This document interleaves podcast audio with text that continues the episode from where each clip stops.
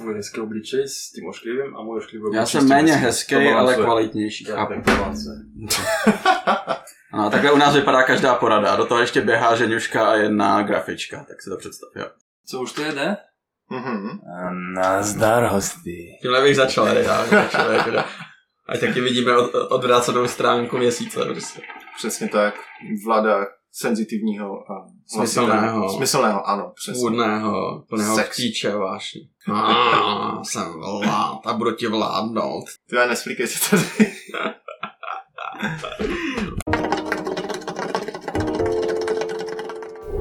Dýmkařů v koutě.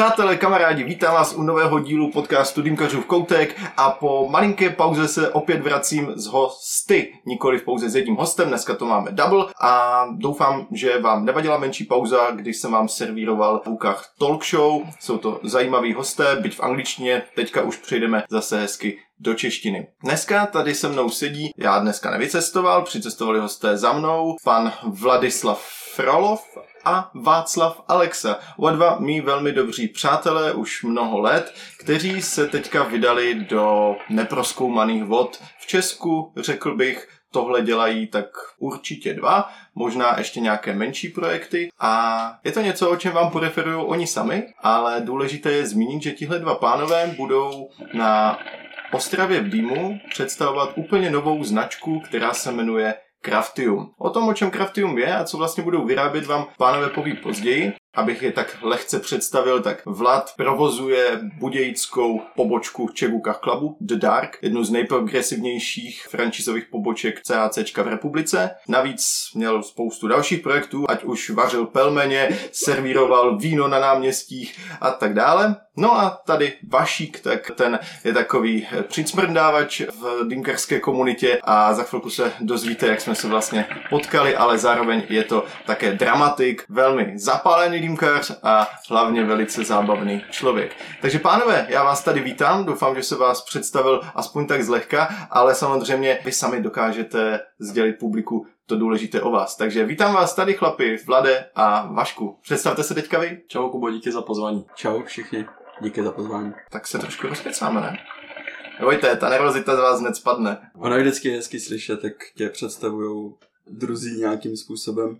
Pletl jsem se? Nebo jsem to tak nějak jako popsal? Jo. Ne, ne, ne, já Já jsem naprosto... hezky, jenom to je takový začátek, rozkecáme se potom, jako úplně v pohodě. No to se teda rozkecáš právě teď. Je ještě něco, co jsem o tebe nezmínil a rád bys o sobě řekl, co děláš nebo co jsi dělal v rámci dýmkarské komunity Neo Mimoni. Rád bych pověděl teda, jako začátek svého příběhu, jsem původně z Ukrajiny, z Doněcku, přestěhoval jsem se do Česka v roce 2014, když se e, začaly ne úplně lehké časy v Doněcku. V Česku jsem vystudoval na kurzech češtiny, pak jsem studoval na univerzitě a vznik nápad založit vlastně dýmkařský podnik v Českých Budějovicích. Do dneska tam žiju, v podstatě 9 let V tom podniku. v Českých Budějovicích. Takže Vladík k nám přišel z Doněcku a začal tady v Česku podnikat v dýmkách. Každopádně je tady něco, Vašku, co jsem o tobě nezmínil, protože přeci jenom my máme nějakou společnou minulost, ale potom jsme se potkali až po několika letech, tak kromě toho, že jsi dramatik, co ještě by do sebe prozradil? Co se týká se těch dýmek, tak tam je to spíš, že já jsem čistě jenom jakoby doslova vlastně nějaký ten přismrdávač dosud v tom slova smyslu, že já jsem hodně zapálený konzument těch dýmek. Jsi tam, ty jsi štamgast. Já jsem štamgast, no, přesně tak. A tak jsme se vlastně s Vladíkem seznámili, že jsem začal pravidelně chodit vlastně v Českých Budějovicích do toho dárku, protože vlastně já ty, já ty fakta nemám úplně seřazená po sobě, ale mám za to, že to byl první z těch podniků, který tam začal dělat takový ty dýmky toho ruského typu a předtím tam byl nějaký šíša bar a podobnýhle jako spíš arabský tohohle z toho rázu jako podniky. A to, co tam vlastně ten Vlad otevřel, bylo nový nebo něco takového, bylo to příjemný prostředí, byli tam mladí lidi, kteří najednou, jako by ta dýmka nebyla jenom o tom, musí být zenovej a mít prostě batikovaný tričko, ale že ta kultura může být i o něčem jiným, tak to vlastně mě nějak se líbilo a teď já jsem v začátku začal s tím, že ta dýmka je spíš jenom pro toho, kdo ji kouří, to znamená ke knížce, k počítači, když něco je, jako,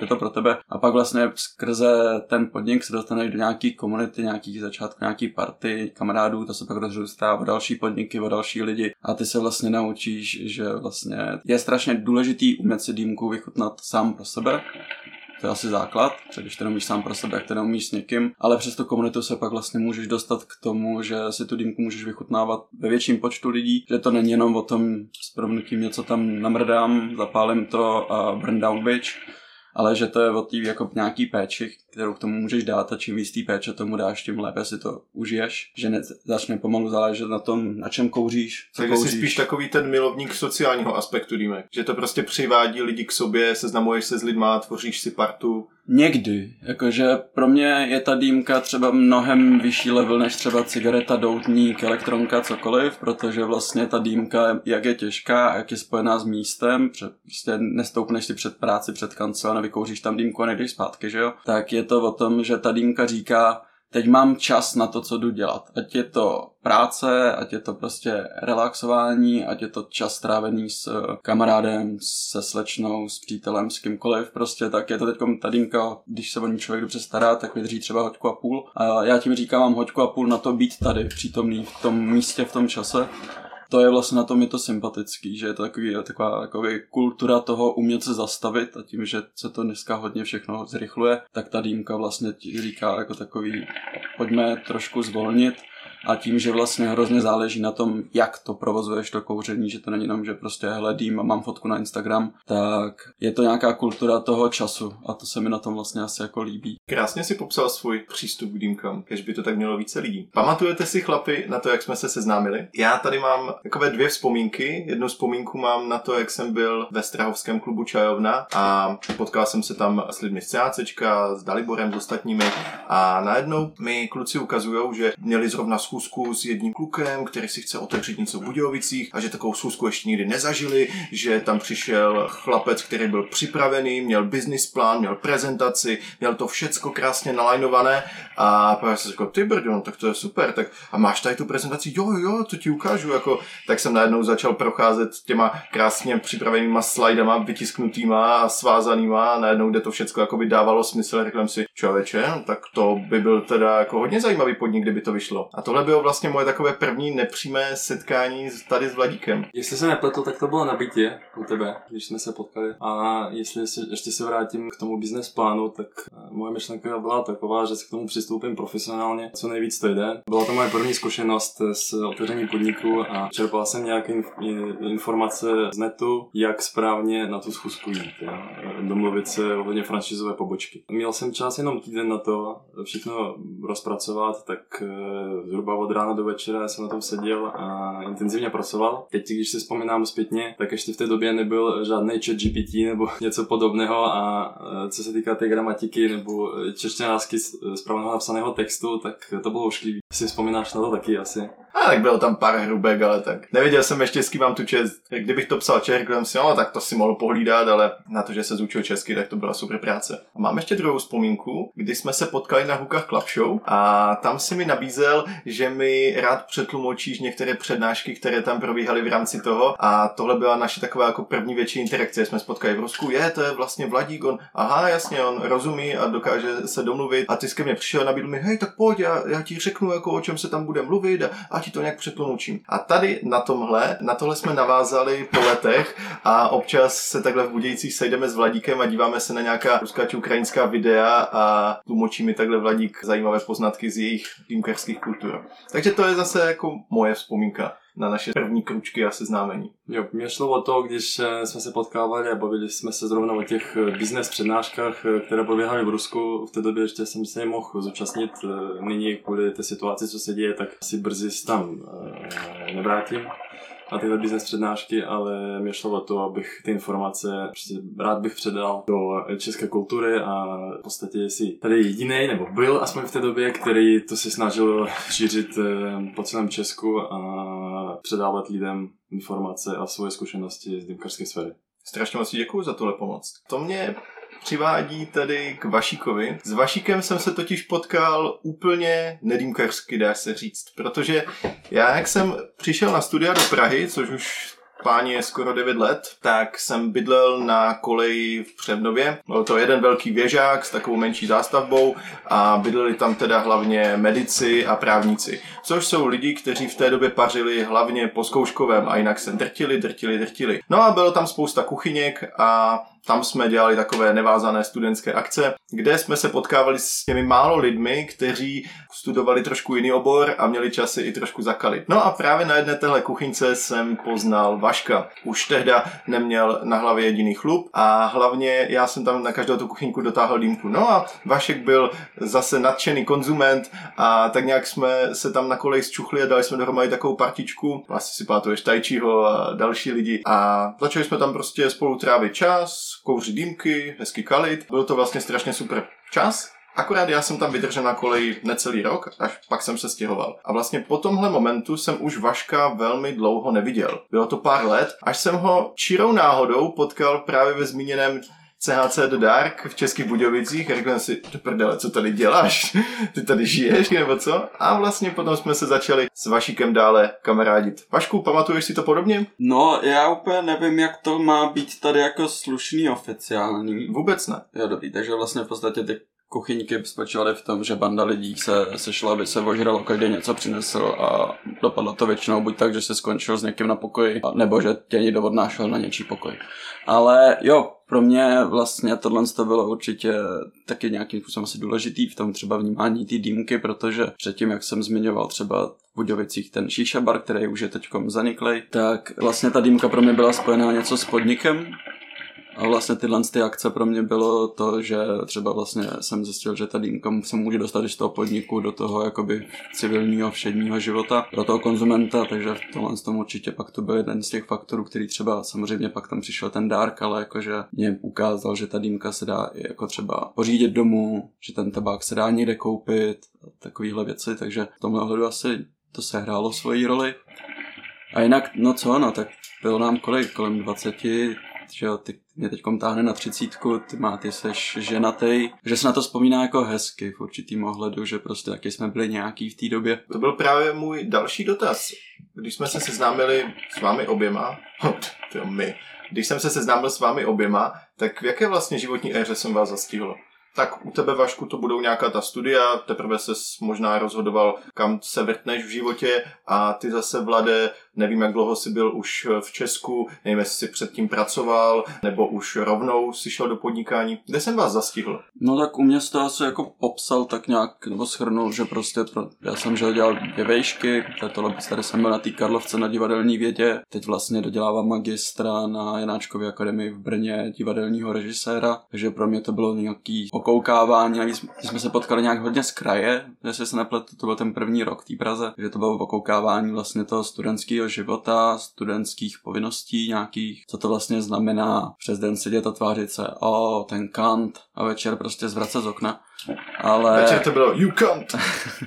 Přesně tak, no, jakože. Takže um, nějakým způsobem to byly ty fakt začátky, začátky, jak řekněme potom třeba to, co dospělo v nějakou třeba řekněme kariéru nebo záměry kariérní, tak i prostě v té osobnostní rovině, v té rovině toho, že prostě člověk si formuje ty názory, formuje se názory na sebe, formuje se názory na ten svět kolem sebe, taky později taky člověk se třeba učí to, že kamarád není ten, kdo je schopný každý večer si s tebou velít hlavu, ale ten, kdo když něco třeba během toho večera posedeš, tak potom ráno ti to pomůže žehlit. Byly to taky začátky, no, jakože prostě byli jsme hovada. Jak jsi sám říkal, hezky si na to vzpomínal. To, co si pamatujem. Přesně tak. Vladíku, kde jsem tě zastihl já? V Česku jsem bydlel už čtyři roky a po celou tu dobu jsem studoval. Dva roky, když jsem byl v Česku, tak jsem začal kouřit dýmky. A takže celkově zkušenosti s dýmkami mám sedm let. Příběh byl takový, že přes jednoho známého jsem kupoval tabák v Praze a on mi nabít, že teď se objevuje nová franšíza na českém trhu a že bych s ním mohl spojit a popřemýšlet nad tím, jestli otevřít svou pobočku v České Budějovici. Tak a jak si už dřív zmínil, dostal jsem kontakt na Dalibora Buríka, potkal jsem se s ním, seděli jsme v dýmkárně, probírali business plán a teprve potom, jelikož jste byli v nějak blízkém vztahu, předpokládám, tak eh, on ti dones eh, ten můj business plán. A na základě v podstatě toho, pokud si to pamatuju správně, tak jsme se seznamili. Je to tak? Takže vlastně mladý začínající podnikatel a bujarý student. Tam je potřeba si říct, jako, že ono to fakt vzniklo tak, že o to, že najednou, když jsem byl v tom podniku prostě už po 20. tak Vladík za mnou přišel, hele, já jsem vlád, tady to vlastním, prostě, samozřejmě neřekl to takhle na, na čuráka. Já jsem vlád, tady to vlastním, tady prostě jsou to jsou vlastně moji zaměstnanci, jsou moji kamarádi, víceméně většina těch vztahů, které tam tehdy byly, tak pokračují teďka, rozvíjí se. A ty jsi tu za pět dní nechal desítku, takže... No, tak samozřejmě to, se- tomu se třeba taky dostaneme v pozdější fázi rozhovoru, že vlastně jakoby ta, tak dýmka je něco, co stojí peníze prostě. Takže ten business plán je postavený tak z pětiny na tobě, jo? na tvých návštěvách. No, to, to asi ne, ale spíš jakoby to nějakým způsobem formuje ten vztah, protože ty vlastně jakoby dosta, dospěješ k tomu, že prostě Jo, to máš v každém podniku. Prostě máš lidi, kteří do sebe lijou alkohol jenom proto, aby mohli, ty vole, jsem borec, včera jsem se zlil, ty vole, jsem borec, včera jsem vohnul tuhle stu, ty vole, jsem borec, protože jsem utratil pět tisíc za večer za rumy kvalitní. A pak máš lidi, kteří prostě vypijou sklenku měsíčně, ale prostě ví, co pijou, ví, jak to pijou a ví, co jim to dává, co jim to bere. A nějakým způsobem asi tady tenhle ten vztah k tomu byl to rozhodující, co nás asi jako na tom druhým zaujme. A vlastně jakoby potom ještě dostaneme třeba ke craftiu, tak vlastně jde o to, že nějakým způsobem kombinovat tu zkušenost toho člověka, který zná ten provoz, ví ta fakta, ví prostě o tom, že ten podnik nejde o to jenom mít ten nejlepší tabák, ale musí třeba platit ty výplaty, z těch, těch lidí, ty lidi musí žít. A já jako zákazník, který musí vlastně všechny tyhle věci úplně upiči, prostě chci jenom to nejlepší a chci, aby to kouřilo nejdíle. A teďka mě- si tak hezky propálil, co to vlastně děláte. Ale k tomu se dobře No jasně, ale tak jako by to není něco, co my nějak jako schováváme, jo, ale tam podle mě každý, že prostě Mareček Sucha, náš společný kamarád, výborný kluk, tak prostě ten miluje, když mu někdo řekne, já chci dýmku, která prostě dlouho kouří, sladce chutná a neškrábe v krku a ať to má hustý dým. A tohle, když řekneš podle nějakým, jakýmukoliv dýmkaři, tak se mu otevírá nůž v kapse. Jo. Jako, takže prostě je tam nějakým způsobem nějaká na jedné straně ignorance, na druhé straně nějaký prag- pragmatismus a na třetí straně nějaká jako péče a vášeň. A ty vlastně musíš být schopný tyhle věci skombinovat do toho, aby vlastně byli spokojení všichni. Takže si způsobem je to snaha o dosáhnutí nějakého kompromisu. Na druhou stranu, prostě když vezmeš skupinu mladých egoistických lidí, tak nikdo nechce dělat kompromisy. Jo. Všichni mají nějakou hrdost, všichni mají nějaký ego, všichni mají nějakou prostě nějaký chtíč mít to nejlepší pro sebe. Podnik chce vydělat, zákazník chce utratit co nejméně. Takže vlastně je to zajím... často velice zábavná paradoxní prostě skoro jak z nějaký absurdní Havlovy hry prostě jako situace, že tak co s tím? Hm. Jsi popsal velmi dramaticky. Vladíku, zmínil jsi už o svém ukrajinském původu. Tehdy, jak jsi tam vlastně vyrůstal, tak jaké to bylo žít na Ukrajině, dejme tomu ještě před tím konfliktem, ať už z hlediska života, i třeba po dýmkařské stránce. Já popíšu, jak ti to bylo spíš jako z osobního života, z takového hlediska, z života obecně v Doněcku, ale z dýmkařské stránky to nepopíšu, protože s dýmkami jsem se seznámil již v Česku. V Doněcku, když jsem byl před Českem, tak jsem dýmky nekouřil. Ani si na ně nenarazil. Ani jsem na ně nenarazil a... Tak pravda, to taky si asi nebylo úplně jako, byl Eh, mládě. Přesně tak. Eh, Odstěhoval jsem se do Česka, když mi bylo 17 a jsem byl takový typ člověka, který se snažil aspoň nekouřit ani nepít alkohol do 18. S alkoholem to nevyšlo. S alkoholem jsem se seznámil o něco dřív, ale nepoužívám ho skoro vůbec. Už v porodnici. Maximálně, jestli jsme u toho, tak jedno za dva měsíce vypiju dvě skleničky vína, to je všechno, ale eh, s dýmkami mám. Na dýmky jsem lehce závislý a můžu si dávat eh, třeba čtyři dýmky denně. A co ten život v Donecku? A ten život v Doněcku v podstatě z jedné strany byl lehce náročný, protože my máme z takové v rychlosti máme 11 tříd u nás ve škole, jako na střední škole. A prvních pět tříd jsem studoval výborně na jedničky a potom uh, rodiče mi koupili domů počítač. A seznámil jsem se se světem počítačových her a potom ta škola eh, hodně klesla. A poslední dvě třídy střední školy, eh, jelikož rodiče trávili čas v práci od rána do večera, tak neměli vůbec čas se starat o mě, to rozvíjet můj osobní život. Tak rodiče se rozhodli mě poslat do vojenské školy, na dva roky, kde v podstatě jsme bydli, nebo jsem bydlel 6 dnů v týdnu. Co si děláš prdel? A jezdil jsem domů jenom v neděli, když nebyl žádný průser během celého týdnu. A průsery občas byly. Největší moje inspirace byla, že přijedu domů v neděli a sednu k kompu a pokračuju v nějakém hraní. Jo. Takže dva roky nebyly úplně lehký. A první měsíce jsem měl myšlenky, abych eh, ze školy prostě eh, zdrhnul, nevím, desetkrát do měsíce třeba.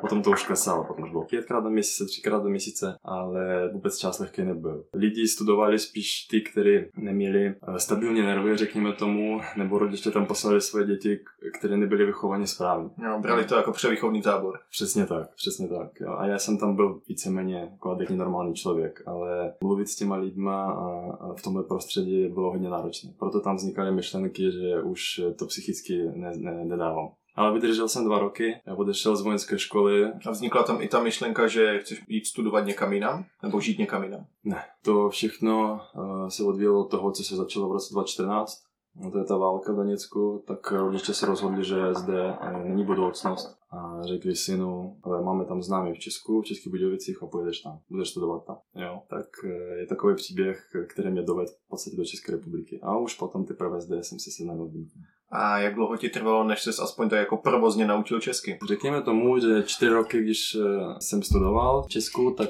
eh, ta čeština byla na špatné úrovni. To je z toho důvodu, eh, že na koleji, kde jsem bydlel, tak jsem bydlel s kamarádama, se kterými jsem celou dobu si bavil rusky a tam nebyl ten kontakt poslední, nebo 20% času tráveného jako ve škole jsem se bavil česky s učitelemi a tak ale vždycky vedle sebe jsem měl kamarády z Ukrajiny. Jo, to prostě ta, takhle můj strejda odjel do Irska pracovat na 9 let a naučil se tam skvělé polsky a místo angličtiny. Mě hodně posunulo, co se týká jako české stránky nebo českého jazyka, tak mě hodně posunulo to, tak otevření podniku, protože v podstatě celý náš kolektiv v Dárku, tak jsou to Češi. Díky tomu každodenní bázi, že jsem se rozmluvil. Hmm. Tak, přesně tak. Co máme podle tebe s ukrajinskou dýmkarskou scénou společného a v čem se třeba lišíme? To je malá otázka musím popřemýšlet. Tak já jenom jako výplň dodám, že samozřejmě Vladíkova vášeň k počítačovým hrám se održí v tomhle věku. A je sdílená tady? Je velice sdílená právě i s klukama z dárku, kde prostě ty 11 skončíš práci a zapínáš lolko prostě nebo jinou počítačovou hru, abys si jednu ty dvě, tři hry odehrál a to já, se nějak nás drží pořád, no, takže... Já, já jestli do toho vlezu, tak eh, to si bylo jako negativní stránku svojí, ale... Ale nemůžeš si pomoct. No, můžu si pomoct, ale si myslím, k tomu dojde v, v určité budoucnosti, až nebude vůbec čas, ani síla, ani energie si tomu jako věnovat tolik, eh, kolik jsem věnoval do teďka, myslím těm hrám. To je nějaká součást asi jako toho prostě dospívání, kde ať už to byl ten zmíněný tady alkohol, nebo to kouření, nebo prostě to hraní těch počítačových her, že v nějakým tom věku máš pocit, že máš všechny ten čas. A že já jsem taky od 9 asi do 14 prostě smažil na tom kompu, co šlo, ale třeba já vnímám jako ten benefit, že jsem se na tom naučil anglicky. To je pravda. Tak my jsme asi ta generace vychovávána těma seriálama, hrama a tímhle s tím. Ale že postupně času, jak prostě stárneš, tak se učíš to, že nejde o to u toho prostě 10 hodin denně, ale užít si tu hru, takže stačí mnohem míň. Stejný to máš s tím alkoholem, stejný to máš s tím kouřením. Takže prostě jako, A pak tvůj čas je stále cenější, takže si už pak vybíráš, čemu ho věnovat a že ty hry prostě třeba pokud se tím neživíš nebo nejsi ultimátní fanoušek, tak středobodem života asi nebudou. Každopádně měl si čas popřemýšlet? Jo, když se vrátíme k té otázce, tak eh, myslím si, že eh, jestli vezmeme dobu, která byla 6-8 let zpátky, tak na Ukrajině už tehdy eh, zároveň v Rusku se hodně rozvíjela dýmkařská sféra. A za mě Česko postupem času přebíralo nějaké znalosti a zkušenosti z východních zemí od nás ve stylu nabítí korunek, ve stylu výběru dýmek, výběru tabáku a tak. Takže Aktuálně v dnešní době se blížíme, nebo možná jsme hodně na podobné úrovni, jaká je teď na Ukrajině. Ale jestli bereme ten časový horizont 6 let, tak eh, to byl šelný rozdíl. Uh-huh. Jakože zde byly většinou čajovny, nebyla dýmkařská sféra na takové úrovni, jak eh, byla tam. A možná to způsobilo tím, že v Praze se začaly otvírat podniky od majitelů ve stylu Smaghausu. Lidi, když tam chodili, tak uviděli, Že to to jde se dá dělat jinak. Přesně tak. A pokud se nepletu, je to možná jeden z těch starších podniků, který se otevřel eh, na bázi ně, něčeho nového. A lidi, Stále fungující. stále fungující, přesně tak. A lidi začali získávat informace nebo inspirace z toho podniku a začali otevírat možná něco podobného. Mhm. A už jsme tady vlastně zmínili, že se občas tak nějak spolu díváme na videjka a překládáme si, tak je podle tebe někdo z ukrajinské ruské scény, koho se vyplatí z hlediska límek sledovat? Protože má třeba ať už populární obsah, vtipný obsah, naučný obsah a tak dále? Jo, určitě. Já k tomu řeknu... Taková jenom- inspirace pro posluchače. Jasně, určitě. Jenom uh, je třeba zmínit, že uh, já ty streamy sleduju i v dnešní době, tak dva streamy minimálně týdně, které běží i občas 4 hodiny, tak sleduju od, eh, od začátku do konce, ale jsou v ruštině teda, jo. A nejsou tam titulky, protože jsou to streamy, tak nevím, jestli bude úplně vhodný někoho doporučit, ale můžu jako dát uh, názvy kanálu a eh, tam ty informace, co oni říkají, tak mě inspiruje hodně. Eh, I když eh, vezmeme do mého podniku do dárku, ty novinky, co tam zavádíme, to je taky částečně na základě toho, co poslouchám na těch streamech. A koho by zmínil?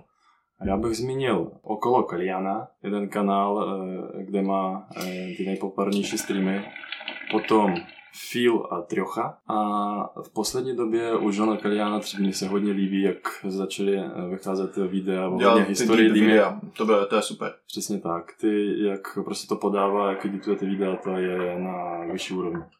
Jo, a těch kanálů se najde víc určitě. Já bych tak doporučil ještě Aika z Ukach Timeu. Jo. A on, no, za mě on spíš dělá eh, videa pro zábavu, ale ne z strany Edukativní. vě- vědecké, jestli takhle jde popsat.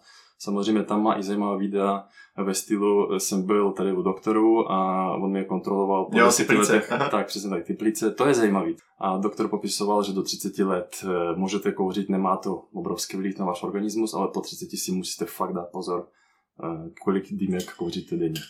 Jo, a na téhle bázi jako tyhle videa jsou zajímavé, ale většinou dělá eh, videa ze strany buď to review dýmky nový, nebo review tabáku, nebo zábavná stránka.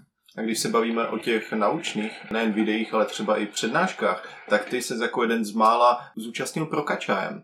Jo. Mohl bys posluchačům říct, co to vlastně Prokačajem je? Určitě. Eh, Já upřímně bych rád jezdil i na Prokačajem každý rok, ale vzhledem k té situaci nemůžu. Ale já popíšu, jak to vypadalo. My jsme si v podstatě objednali li- lístky z přídelkyně do Krasnodaru. A Přijeli jsme tam, eh, akce probíhala dva dny, bylo cca 12 až 14 přednášejících a u každého bylo svoje téma. Jakožto, eh, V podstatě taková naučná Přesně konference. tak. Vyloženě pro ty lidi, kteří se zabývají podnikáním. v Jo, téhle v sféře. dýmkařském promyslu. Přesně tak. Nebylo to pro koncového zákazníka, ale jo, spíš pro ty lidi, kteří vedou nějaký biznis. A e, byly téma třeba ohledně Hubhooka, byl majitel Hubhooka, který vysvětloval, jak zahájit e, svůj provoz, jak postavit továrnu, jak dělat vyrábět dýmky. Stejně bylo i z tabákového průmyslu takhle a i stejně z gastrosféry, jaké podniky e, ty nejlepší v Rusku existují a jak byly vedené. A užil jsi to? Bylo to pro té přínosné? Jo, užil jsem si to hodně a zase na základě toho i něco šlo do mého podniku, do dárku. A Vladík mi taky něco překládal s Prokačajem. Přesně tak. Tam eh, je třeba zmínit eh, nejlepší přednášející za mě, který byl, to byl Roman Krecu. A On je v podstatě zároveň eh, majitelem eh, korunek Glina a on se hodně orientuje v gastrosféře a jak vést ten podnik správně. Jak se chovat o své zaměstnance, jak se chovat o zákazníky, kteří chodí do podniku, jak dělat benefity pro zaměstnance a jak správně udělat systém pro to, aby zákazník se vrátil a tak dále a tak dále. No tak to zní skvěle. A ještě takhle vyčerpám tvou další dýmkařskou zkušenost.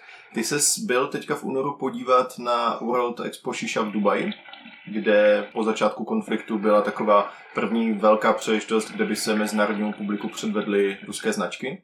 Takže jaká byla tvoje zkušenost téhle akce? Já bych řekl, že tenhle veletrh mě mile překvapil nejvíc ze všech, kde jsem byl. A to z hlediska čistoty, jaká byla dodržena na uh, Šiše Expo Dubai, jo, že mě hodně překvapilo to, že... Že... Všude předložky, otíral si z boty od toho písku a tak dále. Přesně tak. A musím zmínit to, jaký tam mají systém i na záchodech, jo, jako jest takhle do detailu, že No, tam pojď. byl vždycky zaměstnánec, který po každé prostě uklízel kabínku, kde jsi byl. Jo. A tohle Ještě, že jsem, nikdy, zadek. tohle jsem nikdy v životě neviděl. No. Já potom ještě řeknu jeden příběh, když jsem byl v dýmkářském eh, podniku v Dubaji, tak tam byl taky docela zajímavý příběh.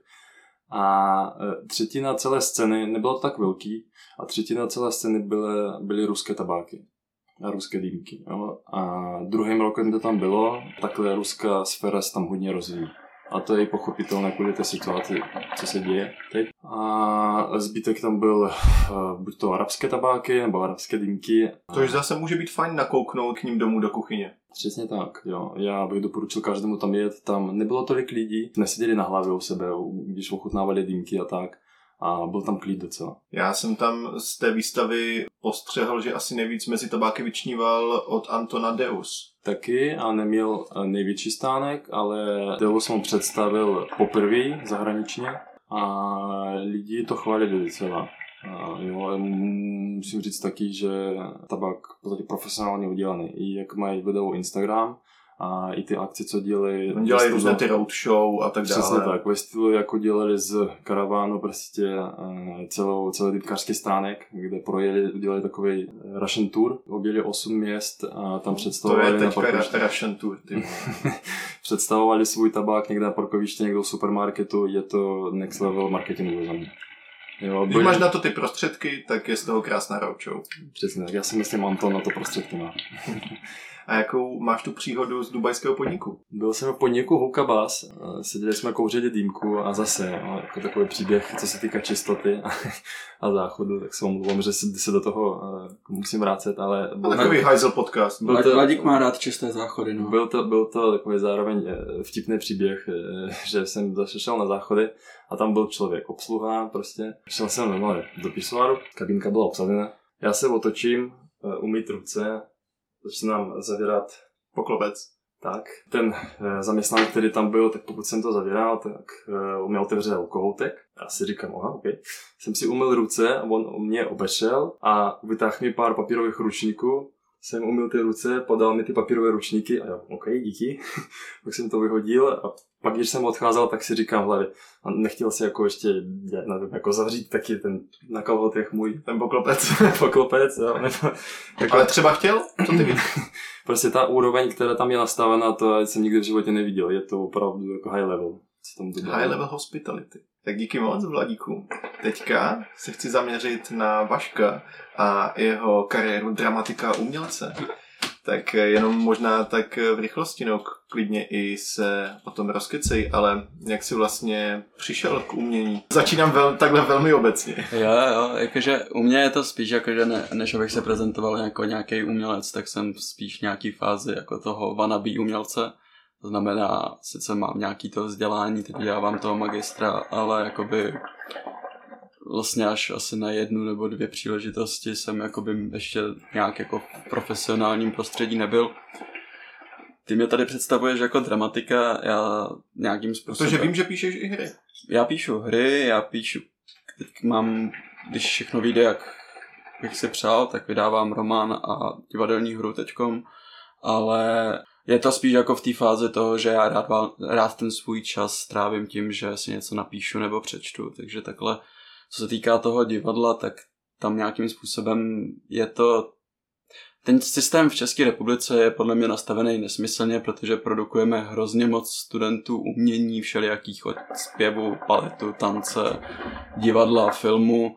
A ten trh to prostě neumí pohltit, protože ty si to vem tak, že ty vylezeš mezi 25-30 uměleckou školu a bojuješ vlastně o nějaký posty, kde lidi většinou, který když dostanou, tak už je nepustí a prostě ten člověk je tvůrčí 20-30 let. Takže prostě... Ale pak tam stejně sedí ještě. A pak, a pak samozřejmě většina institucí uměleckých jsou prostě důchodáky a to je tak jakoby asi, je, je taky jako hodně depresivní. Že tam je určitý, určitá jako velká míra konzervatismu třeba? Spíš mě jako vadí to, že prostě dneska je taková ta vlna toho, že všichni můžeme dělat všechno, všichni jsme talentovaní, všichni mají prostě potenciál být kým chtějí, jako jo a jako ne. Četl jsi ten otevřený dopis toho pedagoga? To byla taky nějaká umělecká škola tady v Praze. On se právě vymezoval vůči tomu, že taky jako léta tam vede nějaký ateliér, ale poslední dobou ti studenti strašlivě hlídají třeba jeho korektnost, jestli jako se vyjadřuje správně, jestli náhodou, když jim kritizuje práci, tak jim neříká něco špatného, co jim může ublížit a tak dále. A ten se vůči tomu jako velice inteligentně vymezil s tím, že jakoby to byl otevřený dopis, kterým on končil kari- eh, nebo oznamoval ukončení působení v tom ústavu, že už v takovém prostředí nemá chuť učit. Ono je to v určité míře na všech uměleckých školách, teda já můžu mluvit za Jamu a Damu, což jsou divade- divadelní školy vysoký.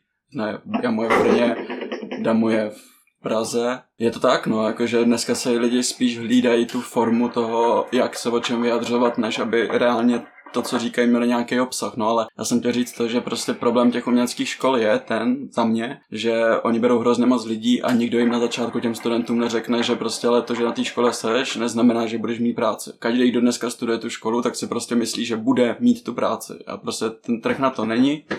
Ta realita taková není. To, že se dostaneš na tu školu, neznamená reálně, že máš ten talent, protože ty přijímačky jsou většinou o tom, co si budem, prostě holky se vybírají podle věku a vzhledu, kluci podle několika typů, který určují prostě Netflixy u, jako u herců a je to takový hodně spíš jako doma koho rád, než kdo reálně něco umí. Teď se nechci ptát na ten důvod, proč jsem byl přijatý, já samozřejmě, ale... Jsi eh, tak krásná slečna mezi 18 až 25. No, však Nabokov napsal litu o mě, že jako kvůli té Dolores, samozřejmě ne kvůli Ambertovi. Takže tam je to umění je takový v téhle té fázi, že je to těžký, no a hlavně strašně rychle tam probíhá likvidace toho, že prostě těch pár, který pak tu práci dostanou, tak hrozně rychle sklapnou hubu a prostě je typický příklad toho, že prostě ty nejvíc uvědomělí právě, který píšou ty dopisy, že tenhle učitel mluví takhle na škole, pak dostanou angažma, najednou prostě se těmhle těm studentům posmívá, protože prostě já to jsou ti blbci a je rád, že má tu práci a šoupe nohama, jo. Takže za mě ty vysoké školy jsou hodně špatně nastavený u nás. A co se týká toho, nevím, no. A ty to máš tak, že bys právě vystudoval a chtěl působit v té oblasti, nebo už teďka vnímáš podle toho, co říkáš, že třeba hledat si v tomhle oboru uplatnění bude pro tebe těžké a třeba se i proto věnuješ teďka s Vladíkem právě craftiu? Já si myslím, že u mě je to spíš problém toho, že jsem arrogantní hovadu, než toho, že bych neměl talent, ale tak to je nějaký subjektivní hodnocení, který může dát každý. Jakoby, určitě se najde spousta lidí, kteří by řekli jenom, že je to hovado a že nemá jako talent. Ale to ne, já jakoby právě si myslím, že aby to umění mělo smysl, tak musí být tvořeno jakoby z toho, že ho můžeš dělat a když si řekneš, já můžu něco dělat, tak potom musíš mít potřebu to udělat.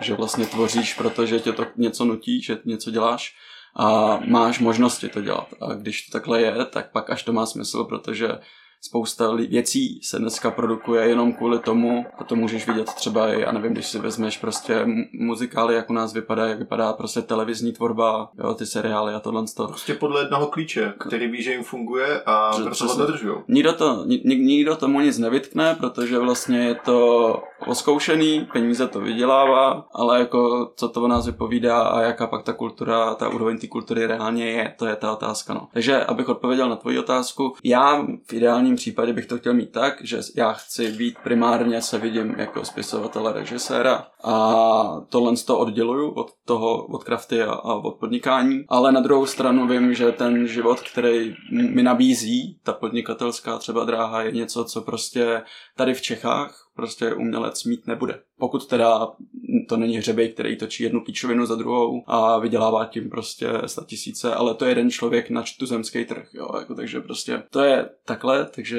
já bych chtěl, aby pro mě to umění bylo něčím, co dělám prostě z radosti z toho života a ne z povinnosti, abych ten život mohl žít. Takže asi takhle.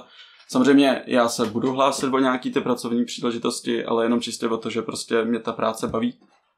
A ne kvůli tomu, a nechtěl bych řešit umění kvůli tomu, abych prostě zaplatil nájem nebo něco takového. Jakože. Krásně jsi to popsal.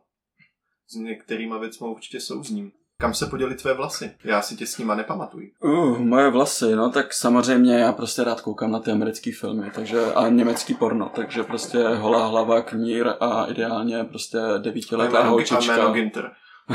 Přesně tak. A původně jsem teda chtěl být instalatérem, ale to jsem zjistil, že ta realita je trošku jiná. Nevím, no, tak já samozřejmě... V tomhle tom já jsem byl nasranej na nějaký jako přízeň, nepřízeň osudu, protože třeba já jsem adoptovaný a moji rodiče jsou oba dva naprosto fantastický a v životě bych prostě neřekl půlku slova proti tomu.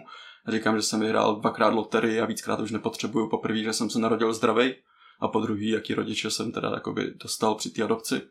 Ale mamky, taťka, protože se říká, že, tyhle geny jdou přes, přes otce žen, jako přes matek, tak mam, mamky, taťka byl vysoký, dlouhovlasý, do prostě až do smrti, prostě chlap jako chlap na pohled tady tohle sto. A já měřím 1,75 m a mám od 19 holou hlavu, jo, tak si říkám, kurva, kde je ta spravedlnost, jo, ale když si to vezmu v nějakým kontextu, tak prostě v životě jsem nepotkal se s tím, že bych byl nějak odsouzen za to, že jsem holohlavej. No tak ježíš ještě, aby Co jo, se ty jo. týká nějakých vztahů, tak v životě jsem neslyšel od holky tohle já nechci, protože je holohlavej, takže prostě jako tohle to. A já nevím, já jsem, to je to součást. Mě. se v životě leskneš. Já si prostě, je já každý ráno stanu a prostě jako se podívám na to sluníčko a začnu svádět ten svůj metafyzický souboj, tak pičo, bude svítit dneska víc, no, takže. takže takhle, no. Ne, nevím, já, pro mě to asi nikdy nebylo moc téma. Já si pamatuju v 17, v 18, 18 asi teda spíš, jednu slečnu, která pro mě v tomhle byla hodně důležitá a zač- mě nějak začal trápit, že mi padají ty vlasy a ona prostě, no ale lidi, kteří mají jako charakter, tak ty holá hlava netrápí, ne? A já v ten moment, aha. A jako tak za tohle tý slečně teda teď samozřejmě už řadu let nevíme o sobě, ale jakoby za tohle jí děkuju, to A nějakým pak jsi způsobem jsem vybral to arrogantní hovado. To, já bych byl asi arrogantní hovado i s vlasama, jo, jakože to úplně nemá nic s tím společného, ale nevím, no. Tak jo, pojďme se lesknout dál. Trošku víc dýmkersky.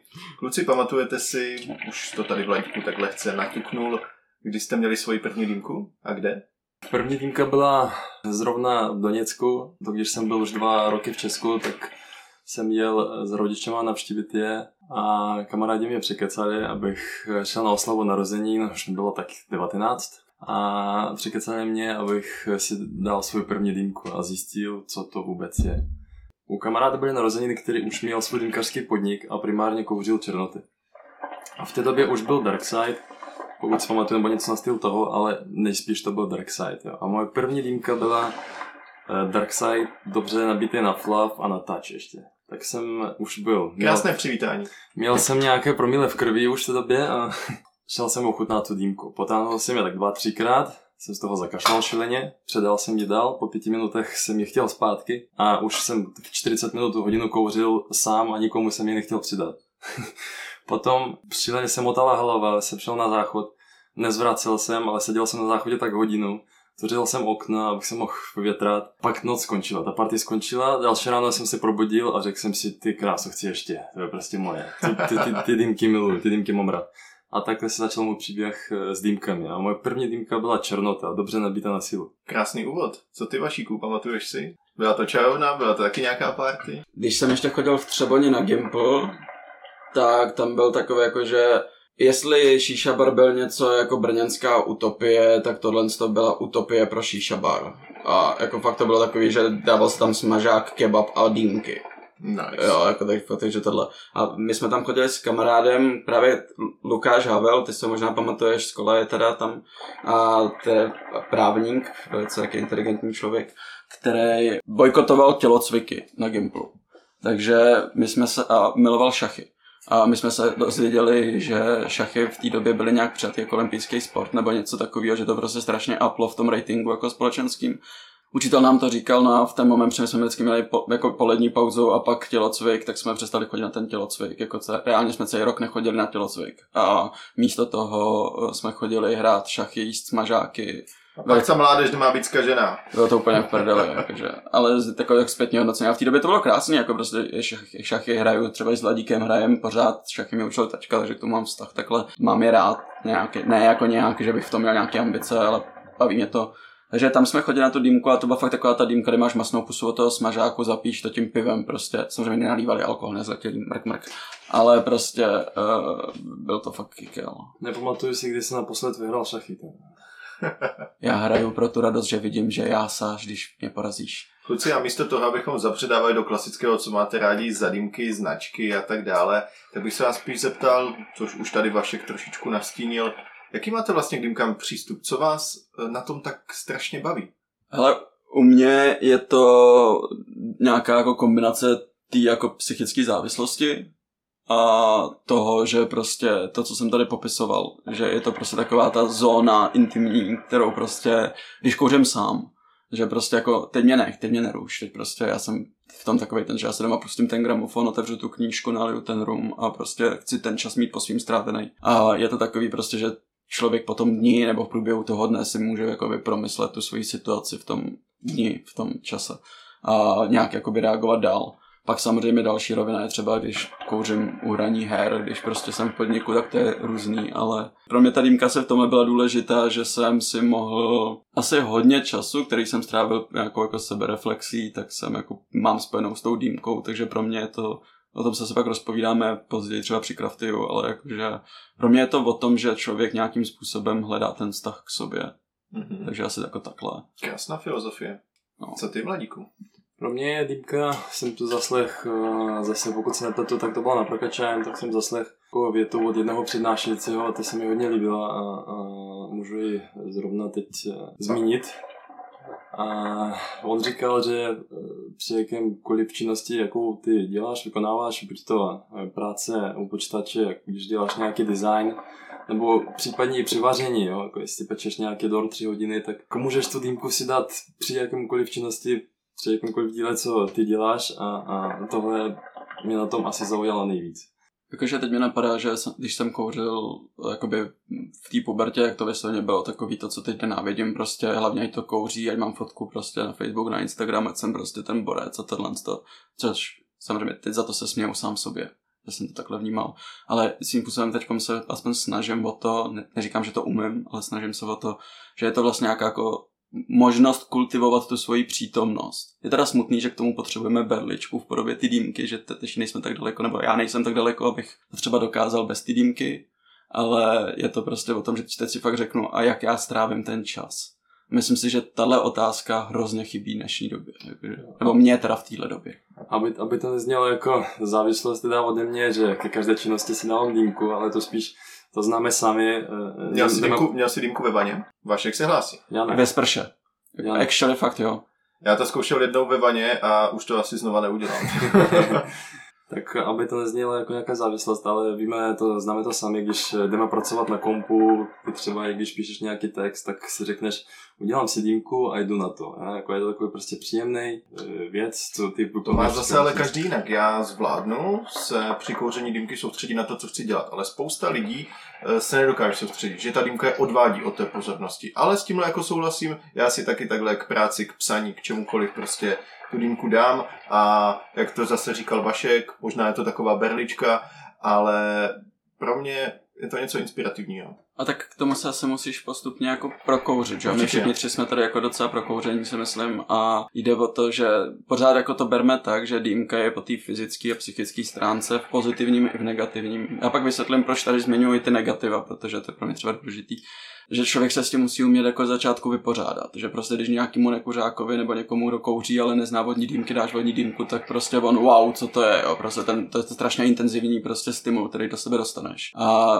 mít schopnost jakoby tohle dát trošku na druhou kolej, prostě neumíš hned já, já, tak já teď zkusím vysvětlit, proč jakoby tady zmiňuji i jakoby používám slovo jako závislost, zmiňuji tu, jakoby, tu negativní stránku toho kouření, prostě víme, že to ovlivňuje spánek a další věci, ten nikotin prostě určitě doporučuju třeba prostě kanál, který takový prostě mediátorem může být tohohle, z toho třeba prostě Jirka vysvětluje věci, tak to já mám hodně rád tady to, tu tvorbu tohle klučiny. Pojďme si říct, že kouření není zdravý.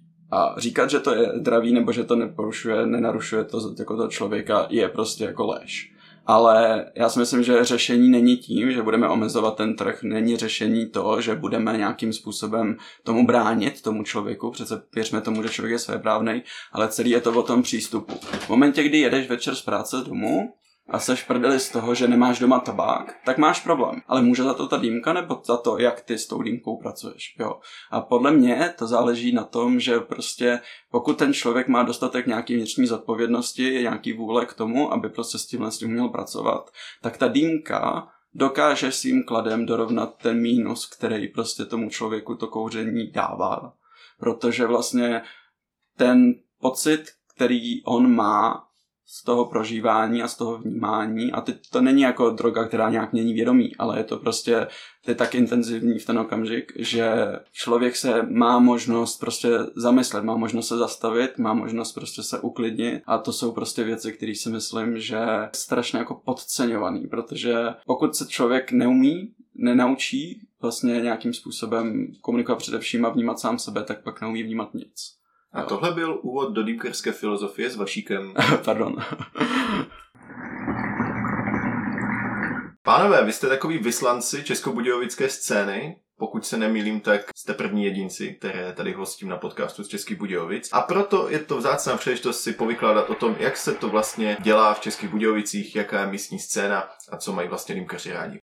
Myslíte si, že nějakým způsobem ta budějovická komunita něčem odlišná od zbytku republiky? Máte tam bizáry nebo zvláštní vztahy, případně nějaké zajímavé preference. Zkrátka, jaká je místní budějovická komunita? Jo, já bych mohl se k tomu vyjádřit možná lehce z negativní stránky, ale prostě je to tak, že nevím teda jak v jiných městech, ale předpokládám, že je to na základě konkurence, který, která tam je v Českých Budějovicích. Náš podnik Dark byl jako první ve svém stylu, že to je bar s vodními dýmkami, kde je alkohol, včetně točeného piva, vína, koktejlu a tak dále, protože předtím v Českých Budějovicích byly primárně jenom čajovny a postupem času se zač- začaly otevírat další podniky. Během těch pěti let se otevřelo sedm podniků, cca všechny se nachází v centru, jakože 100-200 metrů od sebe. Takže už jste Agostrava. tak a e, jestli se vrátím k tomu, tak k té negativní stránce, tak e, na základě toho, že těch všech sedm nových podniků se žádným způsobem mezi sebou nekomunikují. Občas má někdo tendenci říkat e, to, co by neměl říkat. Ne v rámci pomluvení, ale možná... Že nějaký konkurenční boj.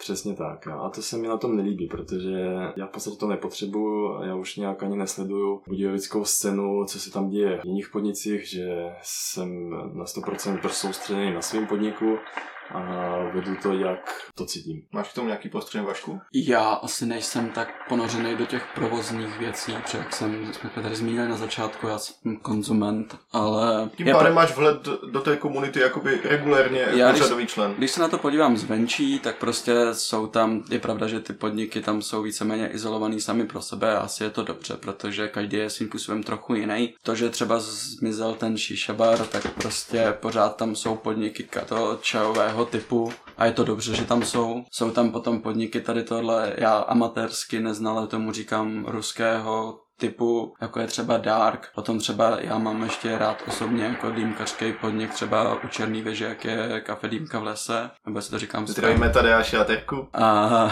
pak jsou tam podniky, do kterých vím, že bych prostě nešel. Ať už kvůli tomu, že mi nejsou sympatiční ty lidi, tak jsou tam lidi, kteří, tak ty, vím, že ta dýmka prostě, to není dýmka, kterou já bych si vychutnal, ta kvalita nemusí být taková, jakou já bych chtěl. Nevidím do všeho, tak mám takový to privilegium tý jakoby naivity toho, že prostě, když se tam je ten člověk usmívá, tak mám rád, jakože tohle z toho. To mě přivádí k myšlence, kolik z těch nových dýmkerských podniků si založili bývalí zákazníci dárku? Vteřinku. zákazníci nebo zaměstnanci?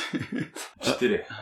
Ale já si jakoby, a teď možná budu trošku jakoby proti Vladíkovi nebo tohle, ale já si myslím svým podstatě, že je to dobře, protože já si myslím, že to je... Trend se... tři, dáváte trendy. Jo, takhle. Já si myslím, že je to dobře, protože jakoby jedna věc je to, že máš kolem sebe bandu kamarádů, kteří ti říkají, že ty tvoje dýmky jsou nejlepší a tohle. A druhá věc je to, že když máš opravdu jako konkurenci, když ten prostě trh funguje na principu padni komu padni a snaž se, co umíš. Tak neusneš na vavříne. Přesně tak. A Nebo jako, usneš a končíš. To míst, přesně, pořád to musíš obajovat a pořád vlastně je to potřeba vlastně jakoby posouvat dál. Třeba to, co se mi prostě jako za začátku líbilo a pořád jako líbí na Vladově, třeba to, že on pořád hledá, co novýho může vymyslet. Je tam třeba má to meníčko v té podobě těch tabletů a prostě ta interaktivní stránka těch věcí a tohle, takže prostě Vlad, který je extrémně třeba jako z mý perspektivy hrdý člověk a chce mít to tip job, tak prostě se snaží to pořád posouvat. A je otázka, posouval by to, kdyby tam neměl takovouhle konkurenci? A v tomhle třeba jakoby prostě já rád jdu i do těch jiných podniků, protože rád vidím, jak se to vyvíjí nebo stagnuje a tohle. Zase já mám dva víceméně kam chodím, ty jsem jmenoval, jo, jakoby nic jiného, jakoby mě tam moc nezajímá jak pro tu kulturu, tak pro to podnikání, pro tu kapitalistickou stránku to podnikání, tohle vidím jako extrémně pozitivní. Samozřejmě to, že potom jsou tam nějaký hejty, zvlášť tak jako by co, tak prostě všechny ty podniky mají prostě mladí kluci. Vezmi jim prostě hromadu mladých, prostě tvrdohlavých egoistických kluků a řekni jim, jenom jeden z vás může být nejlepší, tak se všichni naserou. Za mě to dobře, ale říkám, já to vidím jako, já jako konzument, já si myslím pro konzumenta v Českých Budějovicích nebo pro návštěvníka v Českých Budějovicích je to dobře, protože můžeš si dát dýmku s čajem, můžeš se dát prostě kvalitní týmku ruského typu Marečkem. s Marečkem, a nebo prostě můžeš jít do koktejl baru, kde ti udělají dýmku, která reálně vypadá, že v životě neviděla dýmkaře, ale i to někdo vyhledává. A prostě určitý typ lidí chce jít večer pěkně oblečený do baru, slít se prostě koktejlama a vyfotit se u dýmky. Uživí České Budějovice tolik dýmkerských podniků? Ne, zkrátka. Jednou za čas něco vykvete a zvadne. Jako objevíš se, je to strašně jako hele nový bar, nový dýmkařský bar, prostě a boom a je to v prdeli. Jo, ale pak je tam několik těch držáků, který prostě mají tu svoji klientelu a co si budeme prostě. Budějovice jsou krásné město, velký město, nebo prostě to studentský město, má to všechno, co prostě město může chtít, jako v dnešní době si myslím, ale ten podnik pořád, pořád funguje víceméně na tom, na těch stálých štamgastech. A třeba v tomhle tom ohledu já patřím prostě jakoby Vladovi a spousta dalších, jako třeba mých kamarádů a prostě i ten kolektiv mám spojený s tímhle podnikem, ale naprosto se dokážu představit, že prostě jsou tam další podniky, kde to ty lidi mají stejně. Co z tvého provozního pohledu? Zmínil jsi krátce ne, tak můžeš to trošku rozvést? České Budějovice je docela relativně velké město, 100 000 obyvatel, ale eh, není tak postavená dýmkařská kultura, řekněme tomu v Praze nebo v Ostravě. Je to vidět i, si myslím, u každého konkrétního podniku, který se objevil potom po dárku v Českých Budějovicích, že ta klientela v podstatě, která chodila i k nám, možná chodila někam jinam, Je furt stejná, není tak velká. Přesně tak, tak se rozdělila do dalších podniků, že nevím, přestalo je bavit chodit do dárku, protože tam je na něj moc tma, řekněme tomu, tak vybrali si jiný podnik, mně to připadá jako ve stylu třeba ta kafe Dýmka v lese, že oni se soustředí primárně na kafe. Na světlo. Se od, odvíje od názvu a lidi tam prostě začali chodit, protože pro ně je to příjemnější prostředí. Takhle většinou, jak zmínil Švašek, že ty štamgasti se prostě většinou rozdělili, že ta nová klientela nepřibývala zkrátka v Českých Budějovicích. Proto ta odpověď byla, odpověď byla krátká. Krátká, jasná. úderná. Ale pořád jakoby, já si myslím, že když se na to podívám jakoby z toho, z, z nějaký ty dýmkařské komunity a kultury jako v České republice, tak já si prostě myslím, jako, že je to mega na začátku, jsme na začátku prostě té kultury a my jsme vlastně byli sami proti sobě. Já chápu, že třeba z pohledu vlada jakožto podnikatele je to prostě jako třeba blbý, když něk takhle tam je na takový město tolik podniků, ale já to furt beru tak, že prostě ono se to musí vyčistit, prostě ty pokusy o mily tady musí být a jakoby nevysvětlíš člověku, že je to důležitý, že je to populární a tyhle ty věci, pokud prostě budeš trvat na tom, abys měl nějaký jakoby monopol, jo, v tomhle tom prostě, že zájmu té kultury, protože co když někde někdo přijde s něčím novým, něčím zajímavým, jo, jakože to jsou prostě věci, které my máme jako v nějakých po nich toužit a chtít je a když to bude hold za cenu tady tohle, to prostě buďme všichni pořád melou o tom, jak se prostě zavírají podniky, jak krachuje ekonomika, jaká je inflace a bum, po díkách se otevřou tři nový podniky s dýmkama. Jasně, dva z nich zkrachujou, jo, ale to, že pořád ty lidi o to mají zájem, tu chuť a že to je vyhledávaný, je v podstatě pro nás dobře. Myslím pro nás jako, já samozřejmě jsem dýmkař like. Devět se nechytne, desátý se chytne a Přesně bude z toho zase další A za des- podnik a nějaký přínos. A za deset let máš tam ten jeden podnik a je to prostě může říct super deset let, tady nejsme tři držáci, ale jsme tady čtyři, jo, a to mě je to dobře.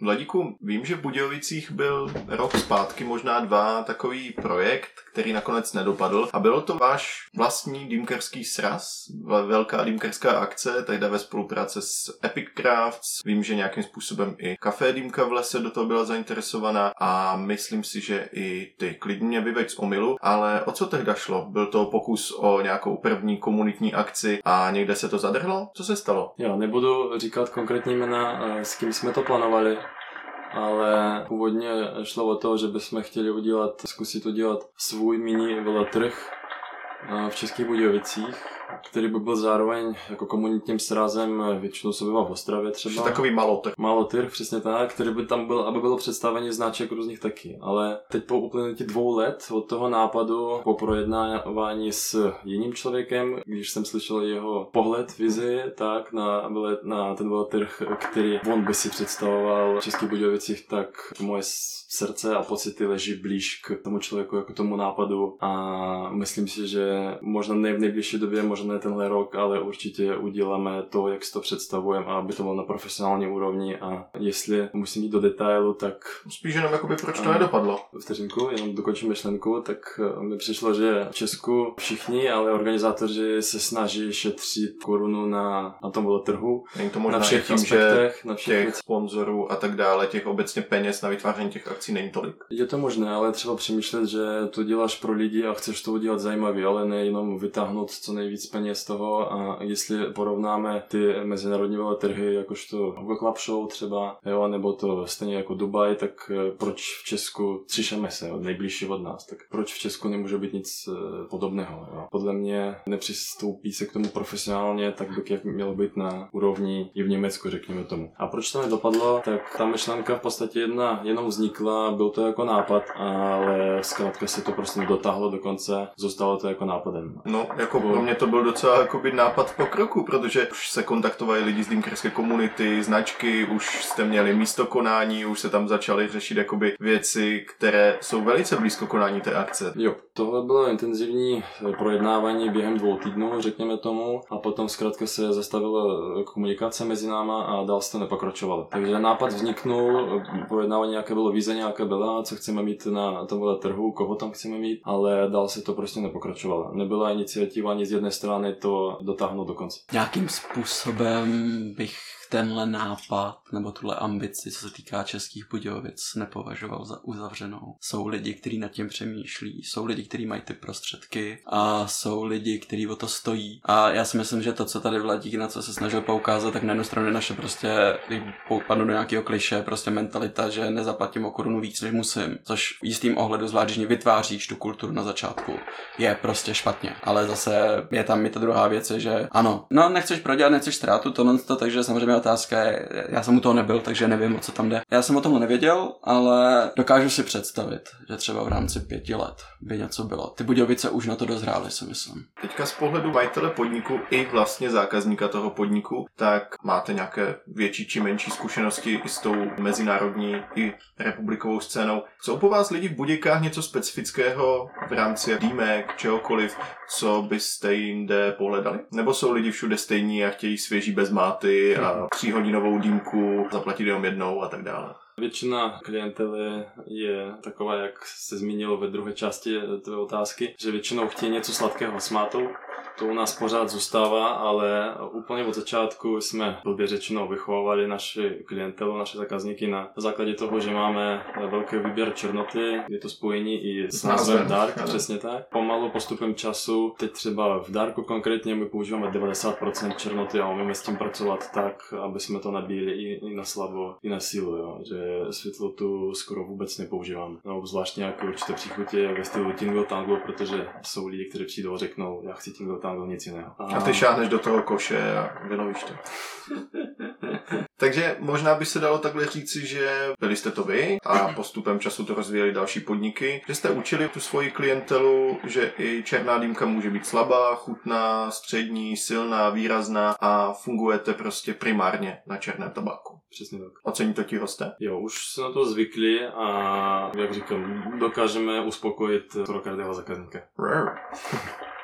A teďka konkrétně, co z vašeho pohledu nabízí České Budějovice za kvalitní dýmkerské podniky? Když pomineme Dark, zkuste tak nějak pro posluchače zmapovat, kdyby jeli do Budějek a teda zrovna v Darku byl sanitární den, tak kam byste ty lidi poslali, co tam jsou za zajímavé podniky. A tímhle krásně ukážete, že vztahy jsou dobré a že nic jako konkurenční boj tady není. Zkuste doporučit nějaký jiný dýmkerský podnik. Uh, Černá kafírna, nic jiného bych nedoporučil. Je to podnik, do kterého jsem chodil ještě před dárkem a tam naprosto milá obsluha s tím, že to zůstává furt pod pojmem čajovna, tak umí připravit potřeba nabít opravdu dobrou kvalitní dýmku a hlavně, že tam ta atmosféra je příjemná, je tam i zahrádka. Čajovnická. Stále. Přes, přesně Mhm. tak, jo. To, to je opravdu e, podnik, který bych hodně doporučil a mám rád e, i majitele toho podniku, i celkovou obsluhu a zůstává tam stejná už po dobu deseti let. Ale zlepšují tu dýmkařskou nabídku. Přesně, Mhm. přesně tak. Jo. Takže to byla čajovna kafírna. Co dál? Já, já si strašně myslím, že tohle to prostě individuální. V první řadě bych jakoby To asi zareagoval na to, jakože, jakoby, já si myslím, že to, že tam je ta konkurence, já si myslím, že je tam ta rivalita, já si myslím tohle to, tak jakoby, že to jako není špatně, já to pořád vidím pozitivně tohle to. A tvářit se, že to není, je prostě blbost. A třeba Vladík tady zmínil čajinu kafírnu. Já třeba ty sympatie k tomu podniku nemám, je to přijde jako, že já bych tam šel na čaj, ale ne na dýmku, takže takhle. Já mám svůj nějaký zákaznický vztah vybudovaný třeba k tomu kafe v lese,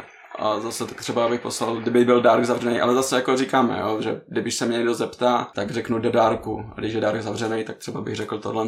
Jo, ale prostě jakože kolik z mýho názoru je ovlivněný mým vztahem k Vladovi dlouholetým přátelským a kolik je to jakoby... Já jsem moc zákazník a moc málo provozní na to, abych Mhm. hodnotil tyhle věci. Právě proto je super, že tady sedíte oba dva, každý to pojme trošku z jiného pohledu. Když se zamyslím nad dalšími podniky v Českých Budějovicích, tak tam mám Čajový ateliér, mám tam Orbital, mám tam Atlas. A teďka, pánové, co jsou to za dýmkerské podniky? Pokud jsou to dýmkerské podniky, vím, že už z názvu Čajový ateliér je to primárně o čajích, ale dlouhá, dlouhá léta tam jsou k vyzkoušení dýmky od Medius. Jo vidíš, tak já jsem debil a spletl jsem si čajový ateliér a čajírnu kafírnu. To, co jsem řekl předtím o těch sympatích, převracím z čajírny kafírny na čajový ateliér. Ale... Tak eh, když už si u toho, tak pověz něco o čajovém ateliéru. tak já jsem tam v té době, ještě když byl šíšabara, takhle, jak jsem tam chodil. Já nevím, jestli oni dělají něco špatně. Prostě mě se tam nelíbí. To je všechno.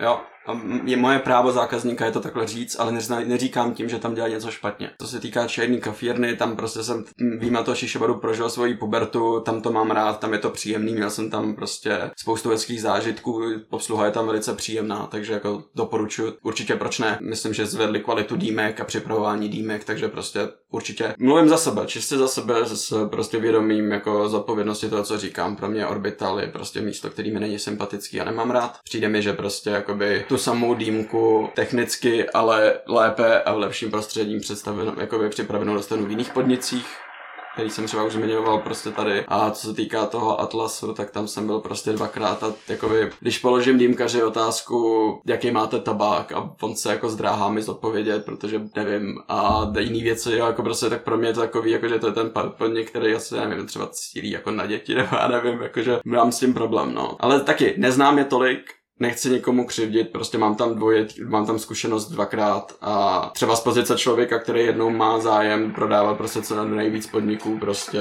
tabák svůj, tak teď si kopu trošku jako hrob, jo. Ale prostě, tak jestli to má mít smysl, tak si ty věci pojďme říkat nějak na upřímno, no. A jak se jmenují jedny z těch nových dýmkerských podniků vzniklých v Budějcích? Tak teď, jestli se nepletu, tam je ten level, což ale level, jestli se nepletu, já jsem tam nebyl.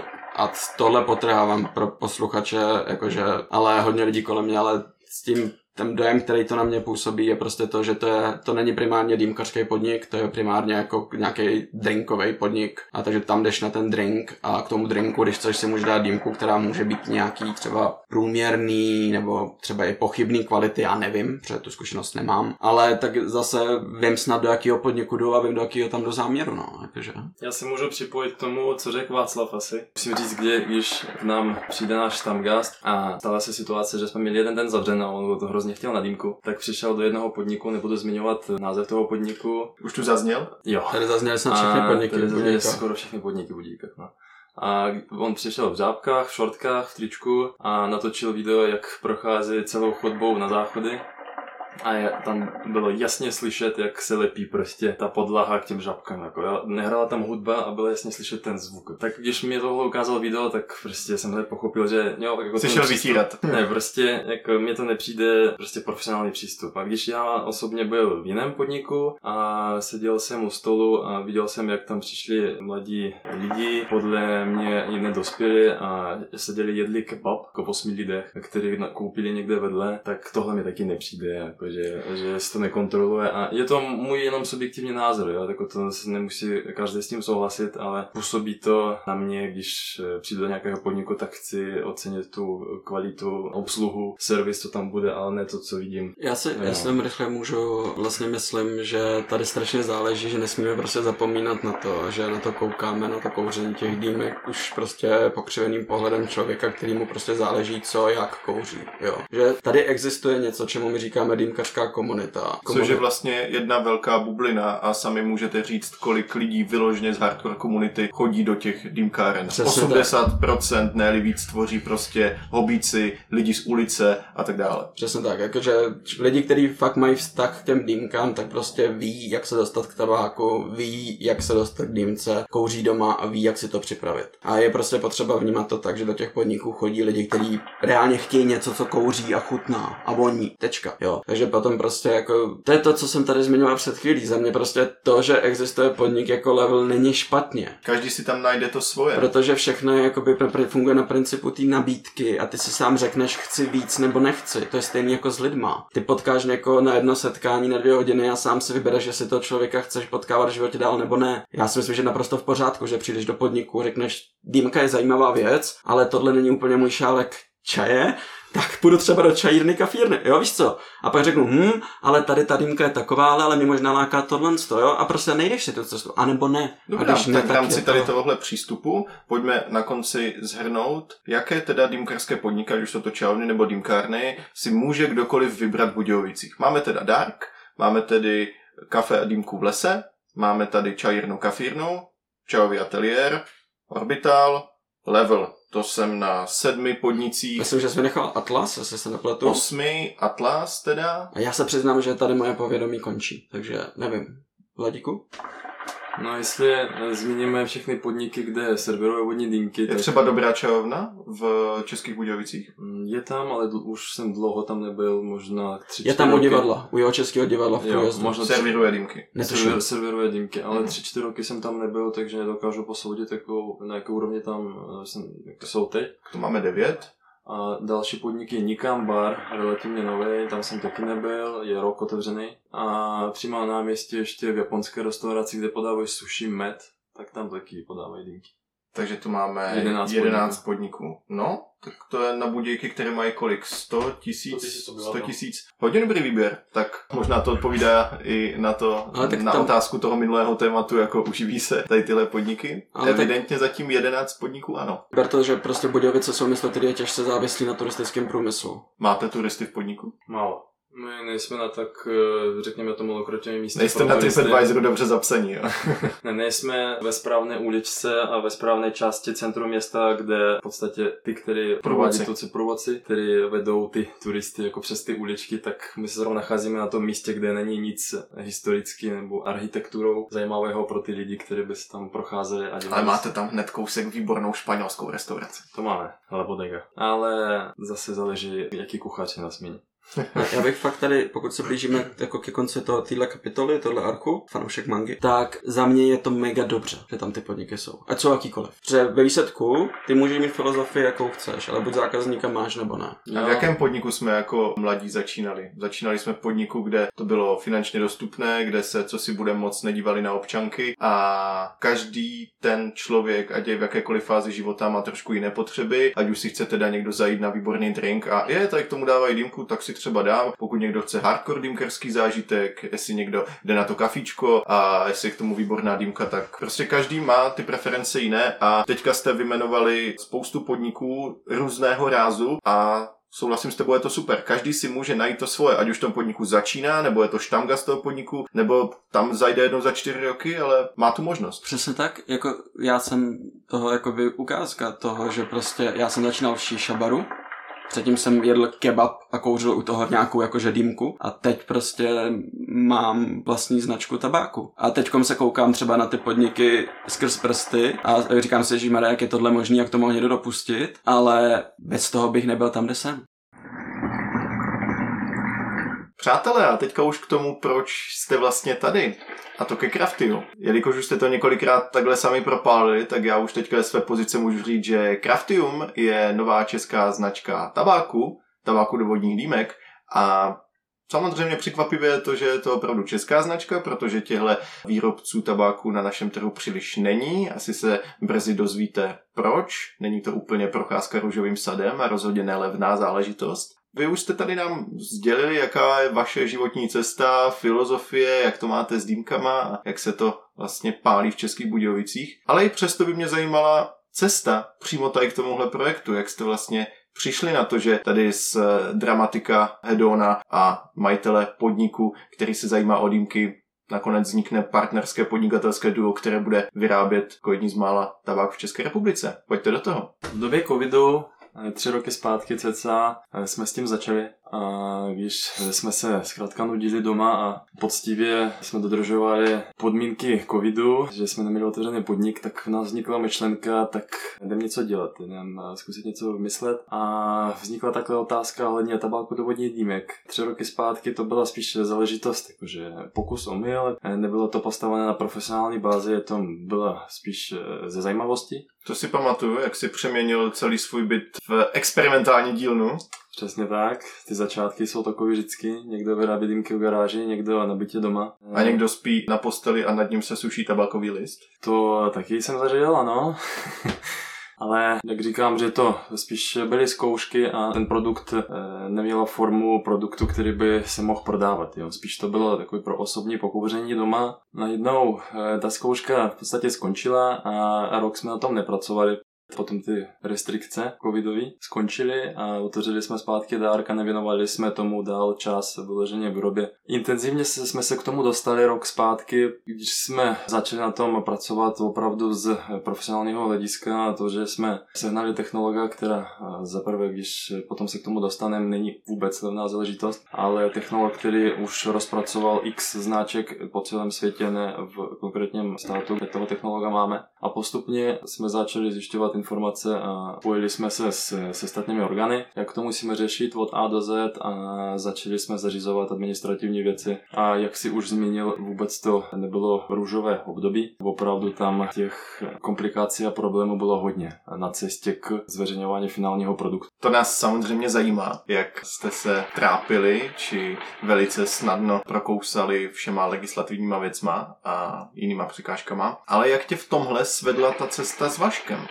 Přeci jenom Vašek tady celou dobu naznačuje, že je opravdu rekreační dýmkář, ví, co má rád, ale zároveň tedy svým způsobem dramatik. A ze štamgasta a kamaráda se stal nyní obchodní partner, takže jak to bylo?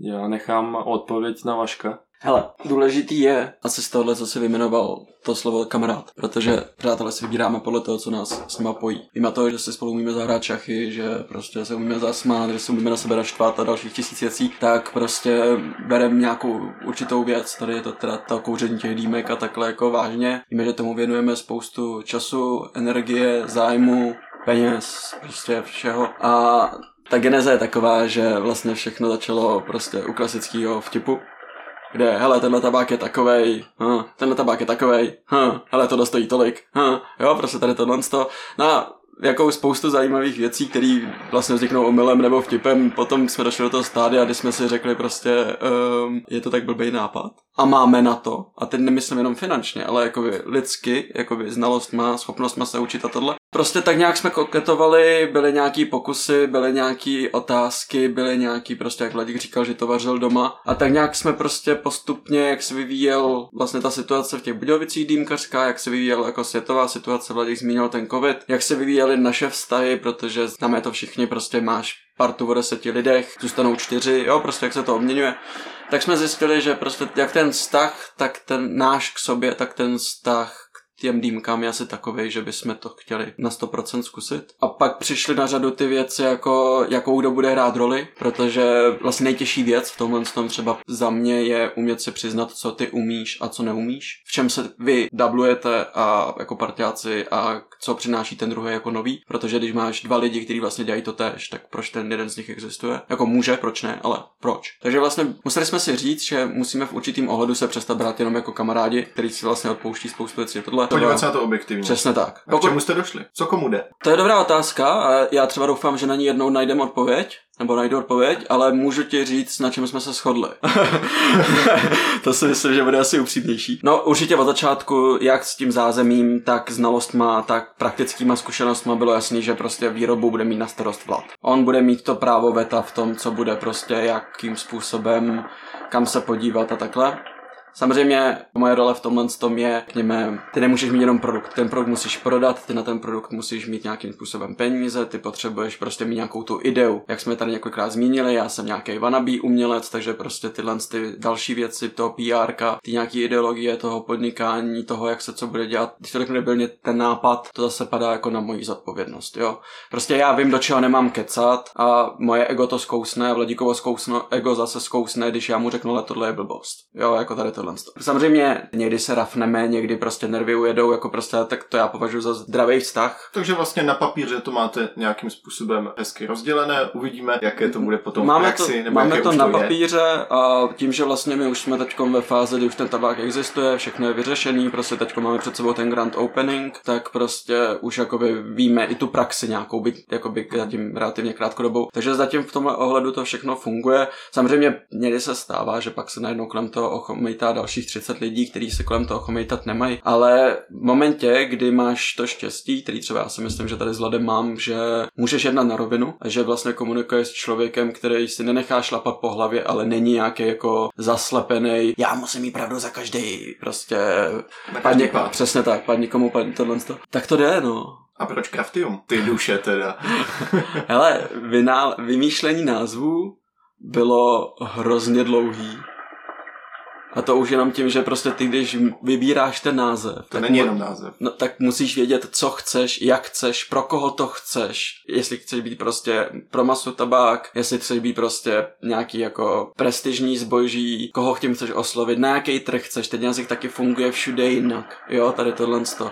A Vlastně Craftium je název, který, jestli se nepletu, tak prostě s tím přišel Vladík, zrovna s tímhle s tím nápadem. To vlastně spojení na dvou slov. Je tam první to slovo je to craft, co myslím, že Hovoří samo o sobě. Hovoří samo o sobě. výroba, poctivá rukama. Přesně, to první, na co jakoby ta báze, kterou my jsme tam chtěli jít, je to, že prostě jsme dva kluci, jeden má ten podnik, druhý má tu lásku k tomu, prostě jako k těm límkám, jako konzumensky, zákaznicky. A latinská koncovka zní cool.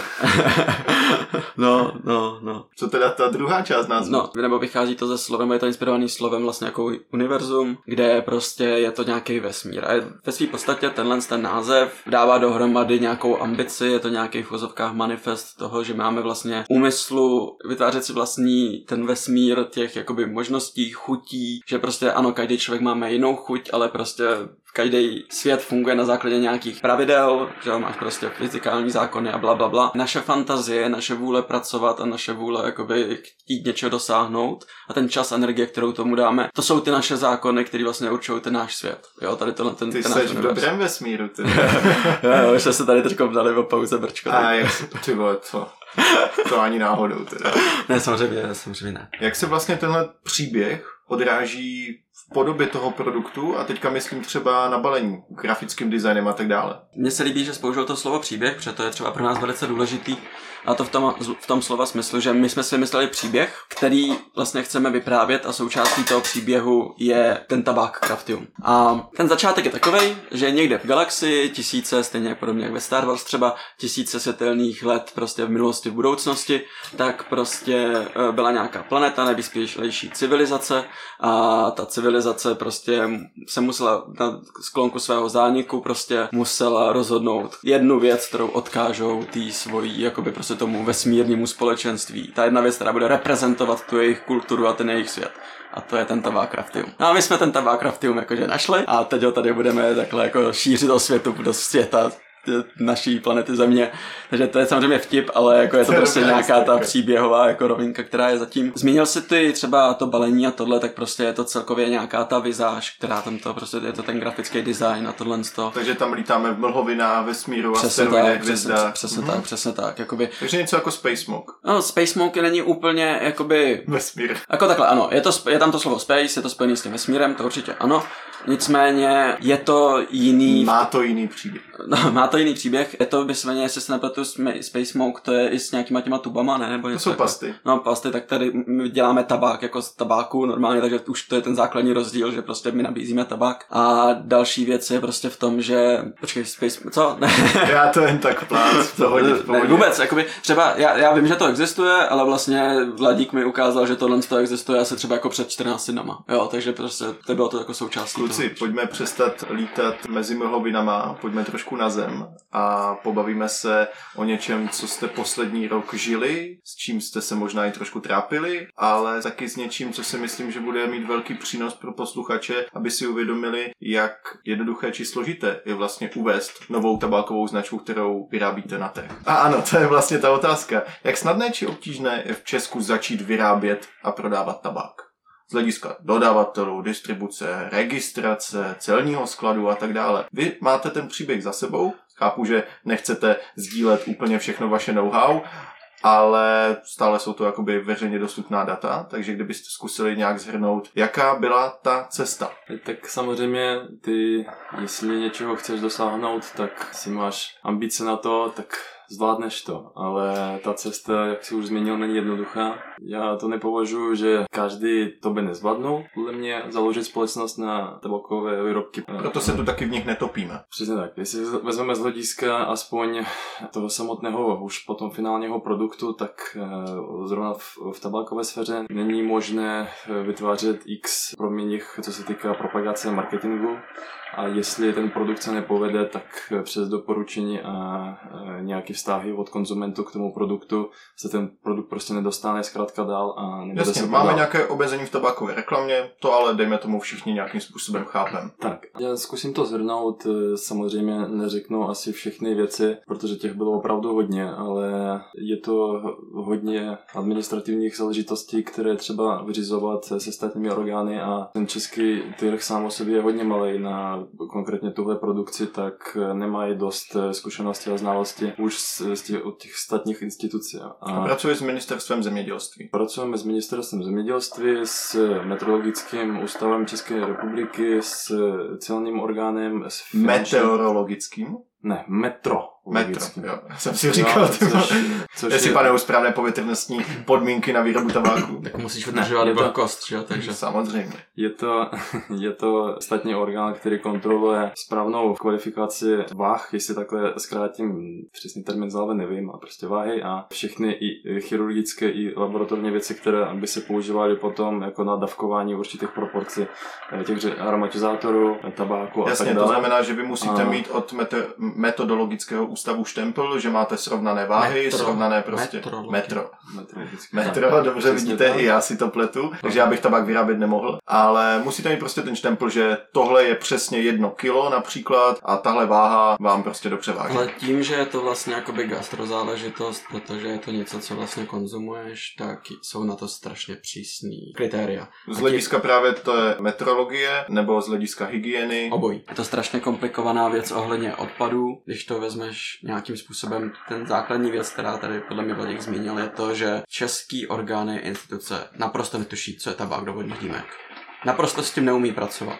Ty když přijdeš, Což je někdy dobře a někdy špatně. no, jakoby ty jednáš, Z vašeho hlediska špatně. jednáš úřady, který reálně neví, co po tobě chtějí a pak tě za to pranířují. bych doplnil ze všech hledisek špatně, protože když uděláš jednu drobnou chybu, ani neumyslně, tak počal v tom vzájemný konflikt i mezi státním orgánem a mezi námi, protože oni nemají dostatečnou kvalifikaci na to, aby nám poradili, co konkrétně v daném případě můžeme udělat. Takže vlastně jedna z těch velkých překážek třeba k výrobě tabáku je ta, že musí to být určitým způsobem právně správně, ale ti lidi, kteří vám mají dát výklad toho práva, abyste vy to dělali správně, tak často jsou úplně mimo. Přesně tak. Je to nedostatek, no. Další věc, která samozřejmě je, ty potřebuješ nějakého garanta.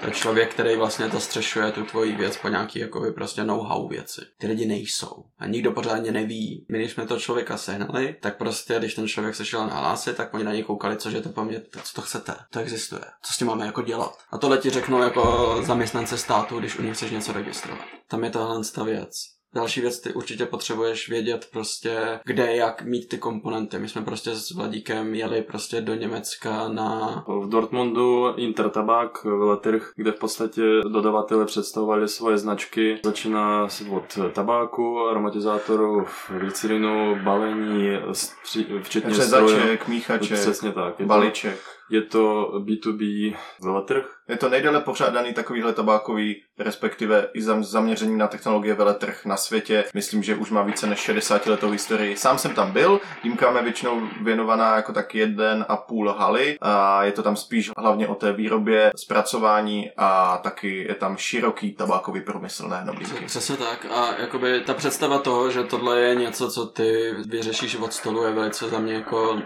naivní a nedostatečná. Prostě Že vyžaduje... si to prostě pogoogluješ, a řezačka na tabák super, objednávám. Vůbec to takhle nefunguje. Jakože to, takže to je, to je velice komplikovaná věc. Další komplikovaná věc je vlastně ta technologie. Ty první řadě že potřebuješ vědět to know-how, které vlastně je nejenom v tom, jak ten tabák dělat, ale potřebuješ mít tu technologii k tomu ten tabák udělat. A to vlastně nějakým způsobem třeba v Rusku je, ty lidi vědí, Tady od tohohle jste se odpíchli získáním toho technologa. Ano, taky. Ale ty musíš prostě mít ty stroje. Tady se dostáváme i další věci. Já si myslím, že jeden ze základních problémů, nebo jeden z aspektů, proč u nás není tolik těch tabákových jakoby značek a tady tohle z toho průmyslu, je ten, že jakoby říkám jako se vší pokorou k tomu, prostě to je kurva drahá záležitost. Ty prostě potřebuješ peníze, abys to mohl začít. Hodně peněz. A to nemluvím ani jako o daních, který musíš platit. Na zálohách, na daně. To, jako, to jde do strašně velkých částek jenom peněz, který uložíš někam a pak je prostě 10 let nevidíš.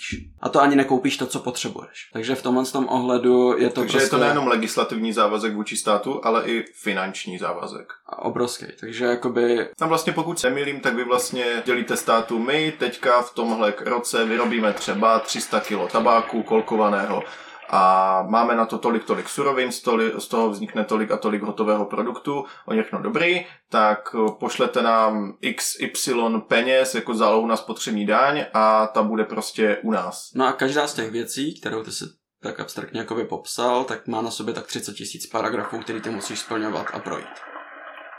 Mě pochopí lidi, kteří pracují v gastroodvětví a nebo v jakýmkoliv jiném odvětví a vyplňují účetnictví měsíční, tak je pro celní úřad svoje účetnictví v vozovkách, řekněme tomu, kde se posílají měsíčně evidenční karty, kde musíš vyplňovat denně po každé výrobě tabákového produktu.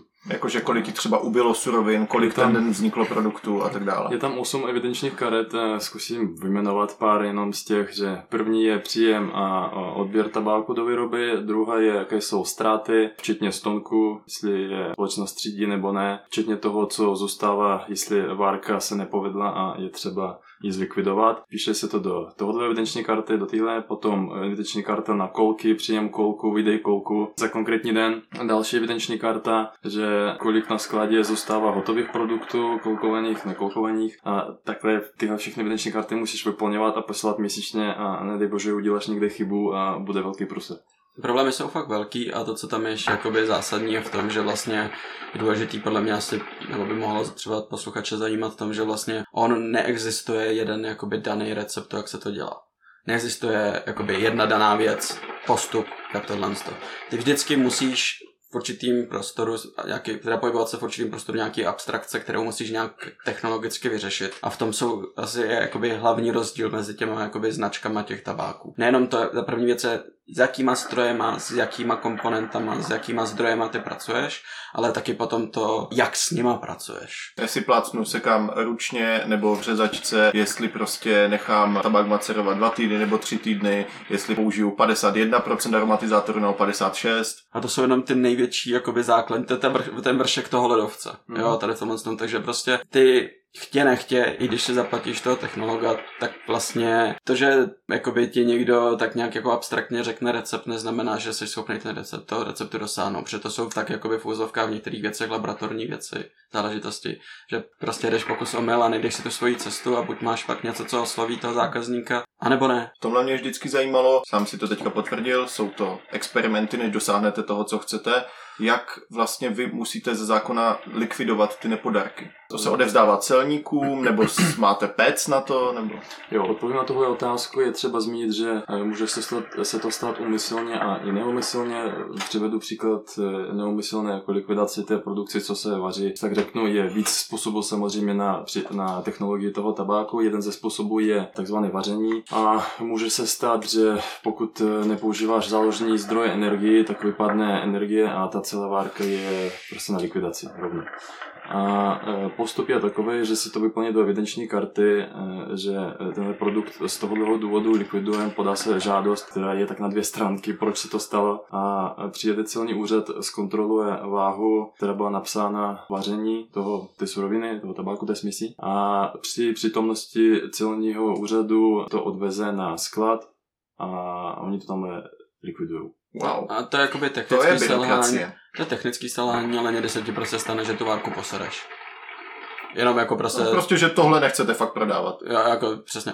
Důležitý je tam prostě i to, že musí mít furt přehled o tom, v jaký kvalitě to zboží prostě je. V jaký kvalitě to prostě ty pak chceš nabízet. A prostě někdy se ti stane, že uvaříš 100 kg tabáku a pak jako řekneš, hm, tak popelnice je tam. Jo, jakože prostě, takže a není to jakoby představa, že vaříš tabák a můžeš si A prostě těch vzít 10 faktorů, kg které ovlivňují toho, že se to posere, je absolutně spousta. strašně moc. Je to hrozně křehká věc, hrozně jakoby citelná věc, citlivá věc. A jako ne, fakt tam to není, že prostě, OK, tak tohle to je jako průměrný tabák, který nechcem prodávat, ale mám tady 100 kg, tak nemusím kupovat teďkom tabák, protože mám doma, to taky neexistuje. To Takže všechno vlastně ta realita je i taková, a možná odráží i to, proč tady tolik značek není, že ty v rámci toho procesu výroby neustále zkoušíš něco nového, hledáš tu svoji ideální věc, ale během té cesty pálíš neskutečné množství materiálu a chemikálí a tak dále. A vlastně nejenom, že je vysoká investice do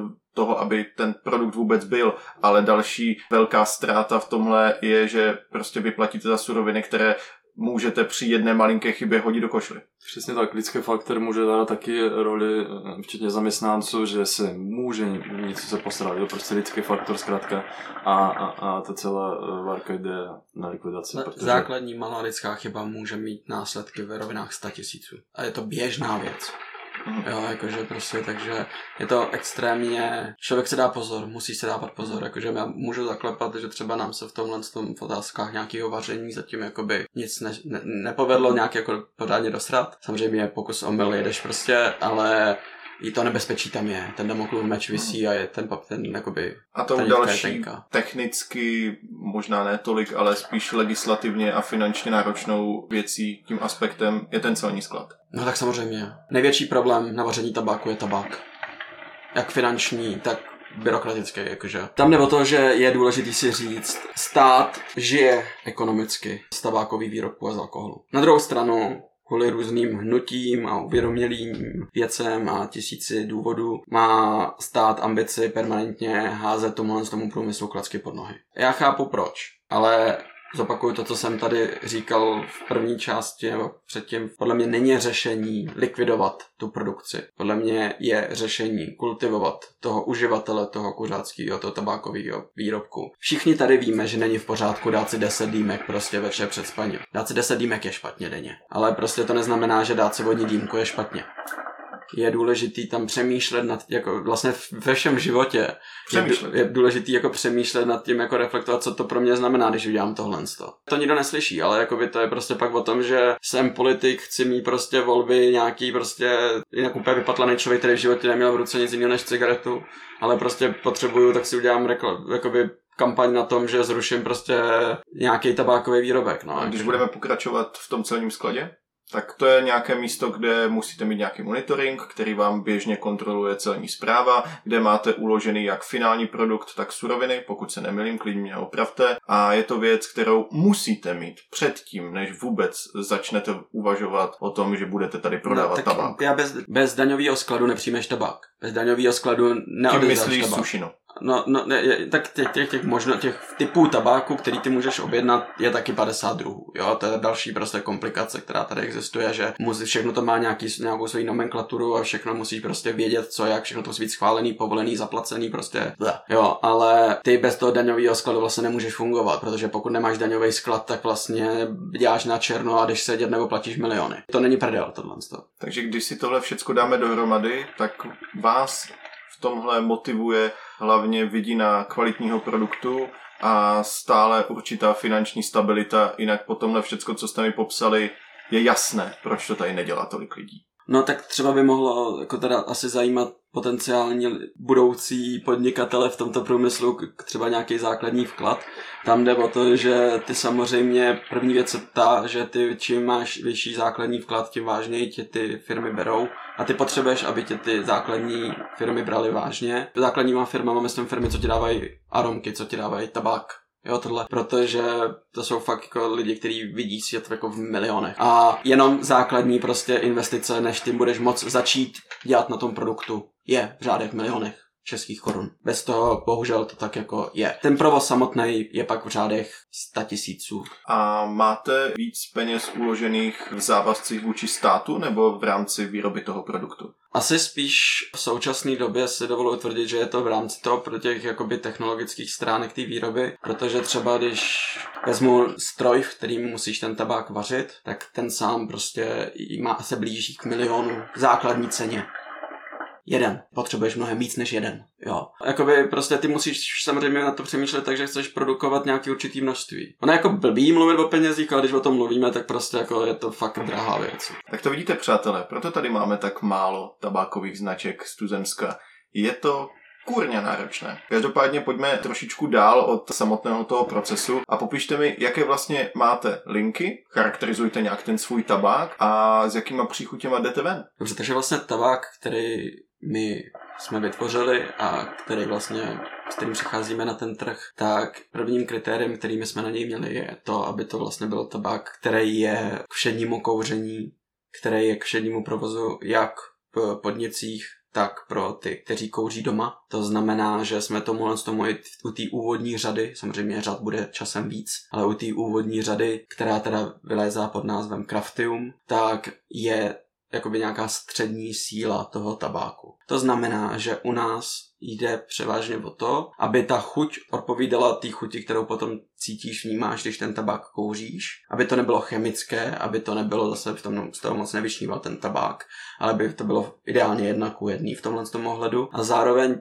pak je tady ta otázka toho rozlišení černota světlota, že? My víme, že černota světlota je umělý rozlišení tabáku. Podívej, furt jsou to škatulky, které jsme si vytvořili my jako komunita a často se ten tabák chová úplně jinak. Ale klidně můžeme tady tohle jakoby škálování opustit. Nebudeme tomu říkat světlý nebo černý tabák, ale evidentně je to teda tabák, který je zaměřen na intenzitu a nějakou dejme tomu, autentičnost té chuti. Je to tabák, který není vypraný do sraček, takže necítíte nic, ale taky to není něco, co by vám utrhlo plíce. Přesně tak. My jsme hledali hlavně balans eh, mezi tabákem a aromatizátorem, aby převažovala ani jedna z těch stran, ale velký důraz byl na to, že je to stále zůstává tabák ke kouření do vodní dýmek a chceš tam cítit i chuť tabáku a zároveň i aromatizátor. Na tohle jsme dávali velký důraz. A pokud by někdo přeci jen trval na tom rozlišení světlota černota, tak si může pomoct jako, takovou berličkou, že je to buď silnější světlota nebo slabší černota. To jsem přesně chtěl říct. Každopádně, jakou má ten tabák konzistenci? Je to spíš vlhčí tabák, je to s hrubým katem, je tam spousta klacků, stonků, nebo je to jemný kat, jak pomletý. Zkrátka, jak ten tabák vypadá? Jasný. Tak první věc, kterou když si, pokud si představíme hypotetický scénář, kde prostě otevřeš krabičku Craftia, tak v té krabičce je prostě vakuový sáček, otevřeš ten sáček a v tom máš ten tabák. Je znovu uzavíratelný, nebo ne? Ten sáček není znovu uzavíratelný. Dobroš. Ten tabák bude na trhu ve dvou variantách zatím a to je 20 gramová krabička a 200 gramová krabička. Ten tabák, v první, co ty uvidíš na oko, výjima té vůně, která je určitě důležitá a na kterou jenom ono udělat ideální tu vůni, aby se dostal přes držku, ale zároveň, aby si věděl, co toho tam máš, tak to je taky sakra jakoby práce. Jo. A je první, co ty si všimneš, je vlastně to, že ten tabák není chemicky dobarvován. Když vynecháme, jaká je legislativa kolem toho, tak prostě proč? Je to, jako výsledku, když to máš ty korunce, tak já si osobně nemyslím, že to je důležitý faktor. Je to důležitý jenom v momentě, kdy to otevřeš nebo to máš nějaký krabičce někde. Jo? Takže ten tabák není dobarvovaný. To je první věc tady v tomhle tom. Když jsi zmiňoval vlastně, v jakým podobě je ten kat a tady tohle, tak my ten tabák který dovážíme, tak ten má nějaký procento v sobě stonků. Ty stonky z toho listu jsou odstraňovány v rámci tý, toho průběhu a tudíž ten tabák, který ty potom máš koupený, nebo prostě který ty nabíjíš, tak samozřejmě nikdy to neuděláš na 100%. Ale je z 99,9% Dejme tomu, že je chudý na stonky. je, chudý na, je velice chudý na stonky. Ano, takže to je další věc. Další věc je, je to ten nejmenší kat, který vlastně může být, jakoby když ty objednáváš ten tabák, ale není to tak drobný, třeba když se vezmeš značky typu Tangiers, když si vezmeš značky Jasně, typu prostě z Chabako. hlediska vaší technologie, z toho, co to chcete, jste zvolili spíš menší kat, ale ne na úrovni jakoby opravdu... Je, je, je, to nejmenší kat, který ty můžeš, když to řeknu blbě, jako dovíst toho tabáku, ale není to potom už dále jakoby zdrob, roz, rozdrobňováno Jasné. na menší velikosti, takže pořád je to jakoby, vidíš tam prostě kousky toho li- listu, není to prostě jako krupička. A co třeba z hlediska teplné odolnosti, vydrže příchutí a tak dále? Jaké s tím máte dosavadní zkušenosti? No tak uh, taky klasika, taková klasika je, že ta, jsme zvyklí tady všichni víceméně, aby ta dýmka vydržela tak třeba aspoň hodinu a půl opečovávaného kouření. Samozřejmě člověk se o to musí po tepelné stránce tu úpravu udržovat a starat se o to, když to kouří, ale tohle byl vlastně i naše nějaká ambice, když jsem zmiňoval předtím tu všednost jakoby toho kouření, takže je to tabák vysloveně tady k tomuhle tomu hodina a půl času po kouření, aby to mělo chuť, aby to mělo smysl. Uh-huh. A z hlediska té teplné odolnosti vladíků zvládne to HMS, nebo je to spíš na alobal, můžu nahřát na 4, nebo je to spíš na 3 na 2? Jak se to chová? V našem technologickém postupu jsme se dodržovali toho a, a není to žádné tajemství, že čím větší obsah cukru, jakožto i v listu, i, i, i přidávaním, uh, přidávanou melasou, tak ta teplná vydrž uh, automaticky se zvyšuje, jo? nějaká hranice toho. Zkoušeli jsme uh, vše možné různé metody nabití, včetně uh, underpacku, včetně overpacku i na alobal, i, i na HMS. Dotyk, bez dotyku. Přesně tak. Jo, e, Měli jsme hodně času to všechno proskoumat a vyzkoušet a, a víceméně e, si myslím, že funguje to pro, pro každou metodu ty lidi, co, jak to kouří doma. Je to, snažili jsme se, naším hlavním cílem bylo udělat univerzální tabák, včetně i síly a i přípravy do korunky. Tohle všecko, co jste popsali, může na tuhle otázku odpovědět samo, ale stejně bych to rád slyšel od vás. V čem se vlastně Craftium liší od uh, ostatní nabídky na trhu, ať už světlé či černé? Protože přeci jenom vyplňujete tady nějakou díru na trhu, nebo nabízíte jenom nějaký substituční produkt, další nějaká silnější světlota, další nějaká slabá černota. Takže v čem je ten váš produkt tak jiný, že by na tom trhu mohl uspět? Tak základní věc je čistě jenom prostě basicová ta chuť těch, těch uh, příchutí toho tabáku, protože vlastně, když půjdu trošku do té chemie a máš ty aromky, tak prostě, když teď abstraktně hodím příchuť jabka, tak jabko není jabko v chemii. A ty máš potřebu, je vlastně nutný, abys to jabko vytvořil.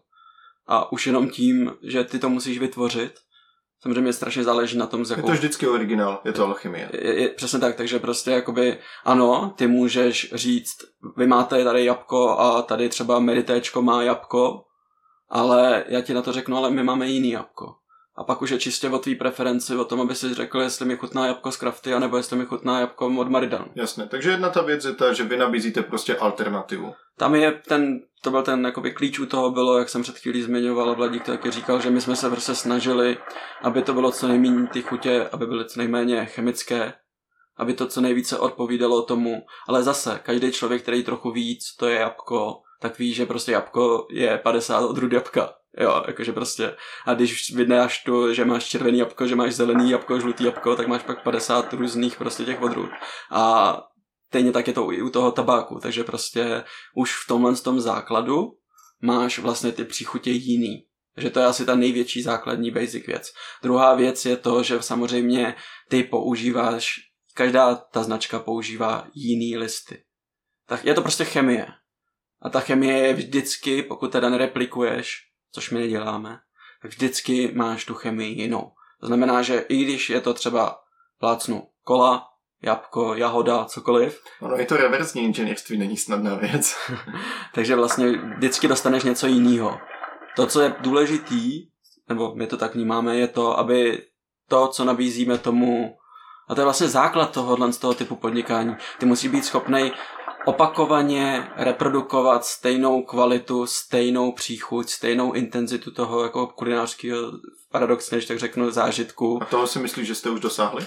Já jsem, kdybych, kdybychom, to, kdybychom nevěřili tomu, že jsme to dosáhli, tak teď na Ostravě v Dýmu nejdeme prostě na trh. Takže kdybych to tak nějak zhrnul, tak vyjdete na trh s tím, že máte český tabákový produkt, který ale nabízí jasnou alternativu k tomu, co tu už máme z hlediska příchutí, z hlediska listu, odolnosti, zkrátka z hlediska vlastností toho tabáku. Máte teda tenhle, tohle vesmírné řemeslné story a jdete to zkusit, jdete z kůži na trh. My jdeme na trh hlavně, ještě bych zmínil, že na základě doporučení taky technologa, který už propracoval x různých společností a doporučil nám konkrétní body, spočívající v tom, jaké stroje nakoupit, jakou produkci používat. Měli jsme čas vyzkoušet x různých společností i, i e, s tabákovým průmyslem, i s aromatizátorem a našli jsme to, co nám přijde za vhodné a chceme jít vyloženě s kvalitním produktem na trh. Tam je vlastně hrozně důležitý vědět, jak to dělají ostatní. To je první věc, abys mohl odpovědět na tuhle otázku, kterou ty říkáš.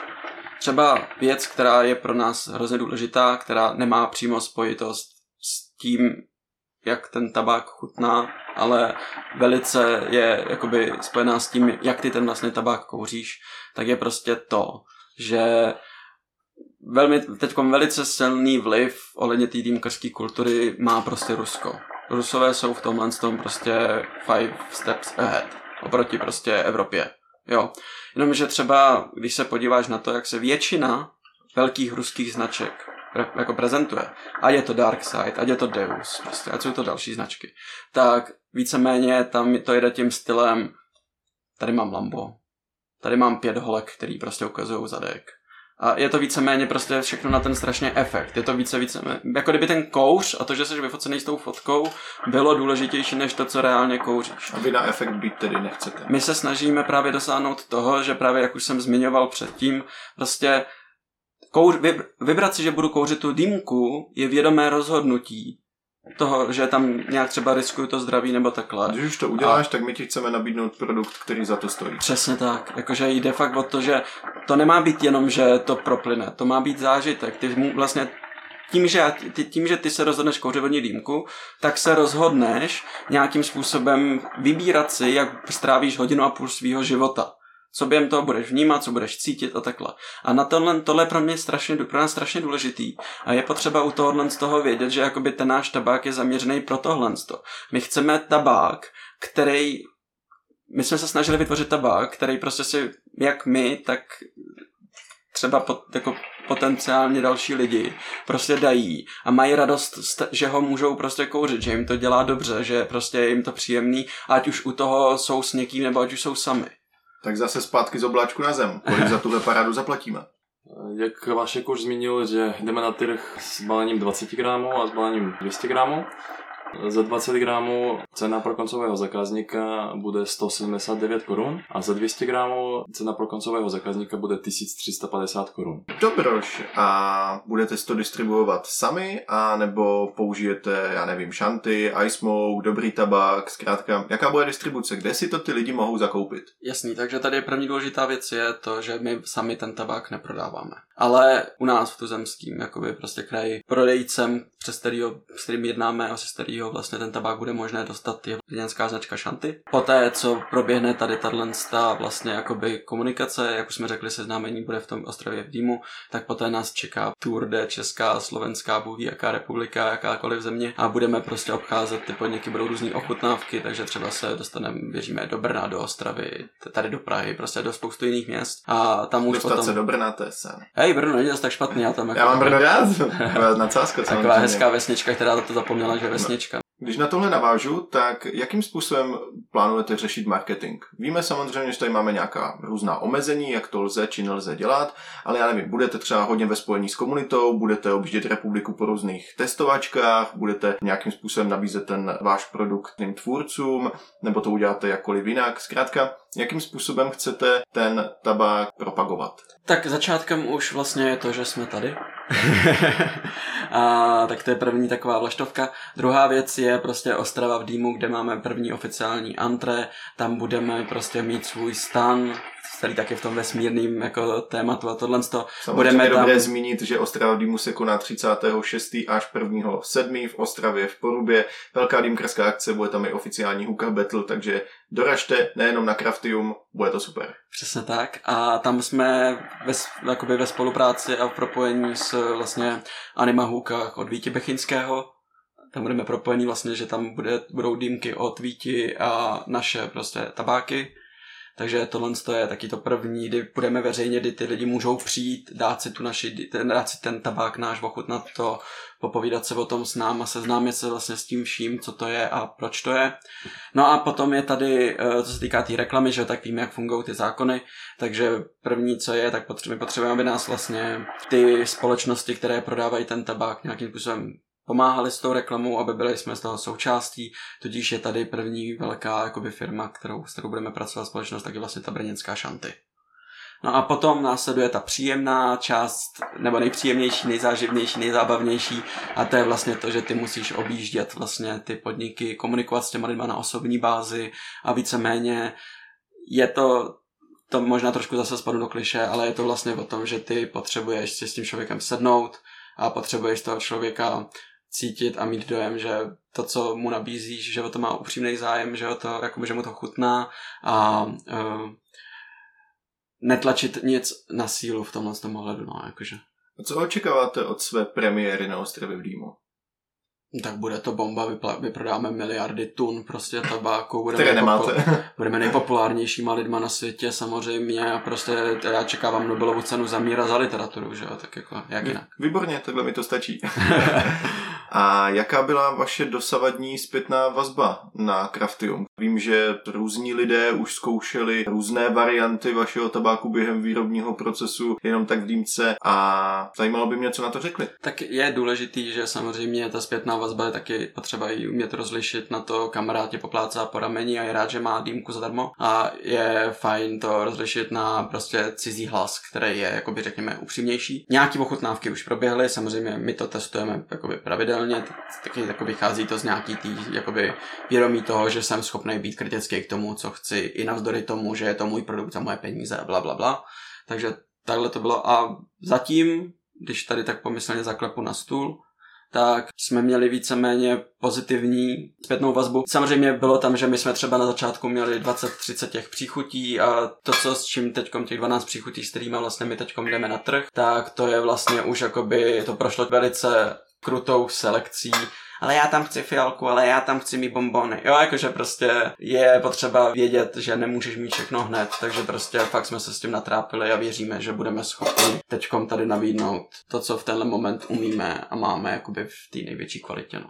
Jaký máš ty dojem z našeho tabáku? Stavil se tady před pár měsíci s několika samply a nabili jsme jich asi 8 nebo 9. Trval si na tom, že to prostě všecko musíme vyzkoušet, různě nabít po svém, mám se k tomu chovat tak, jako jsem k tabáku zvyklý. A za mě, co mě překvapilo, že minimálně jedna z těch věcí, kterou tvrdíte, že to bude, tak na mě i tak působila a to je autenticita chutí. To, co bylo pojmenované, nevím, jako jahoda, jako greb, jako liči nebo cokoliv, tak opravdu nikdy sice nedostanete 100% věrnou chuť, ale blížilo se to velice tomu, když do té věci kousnete.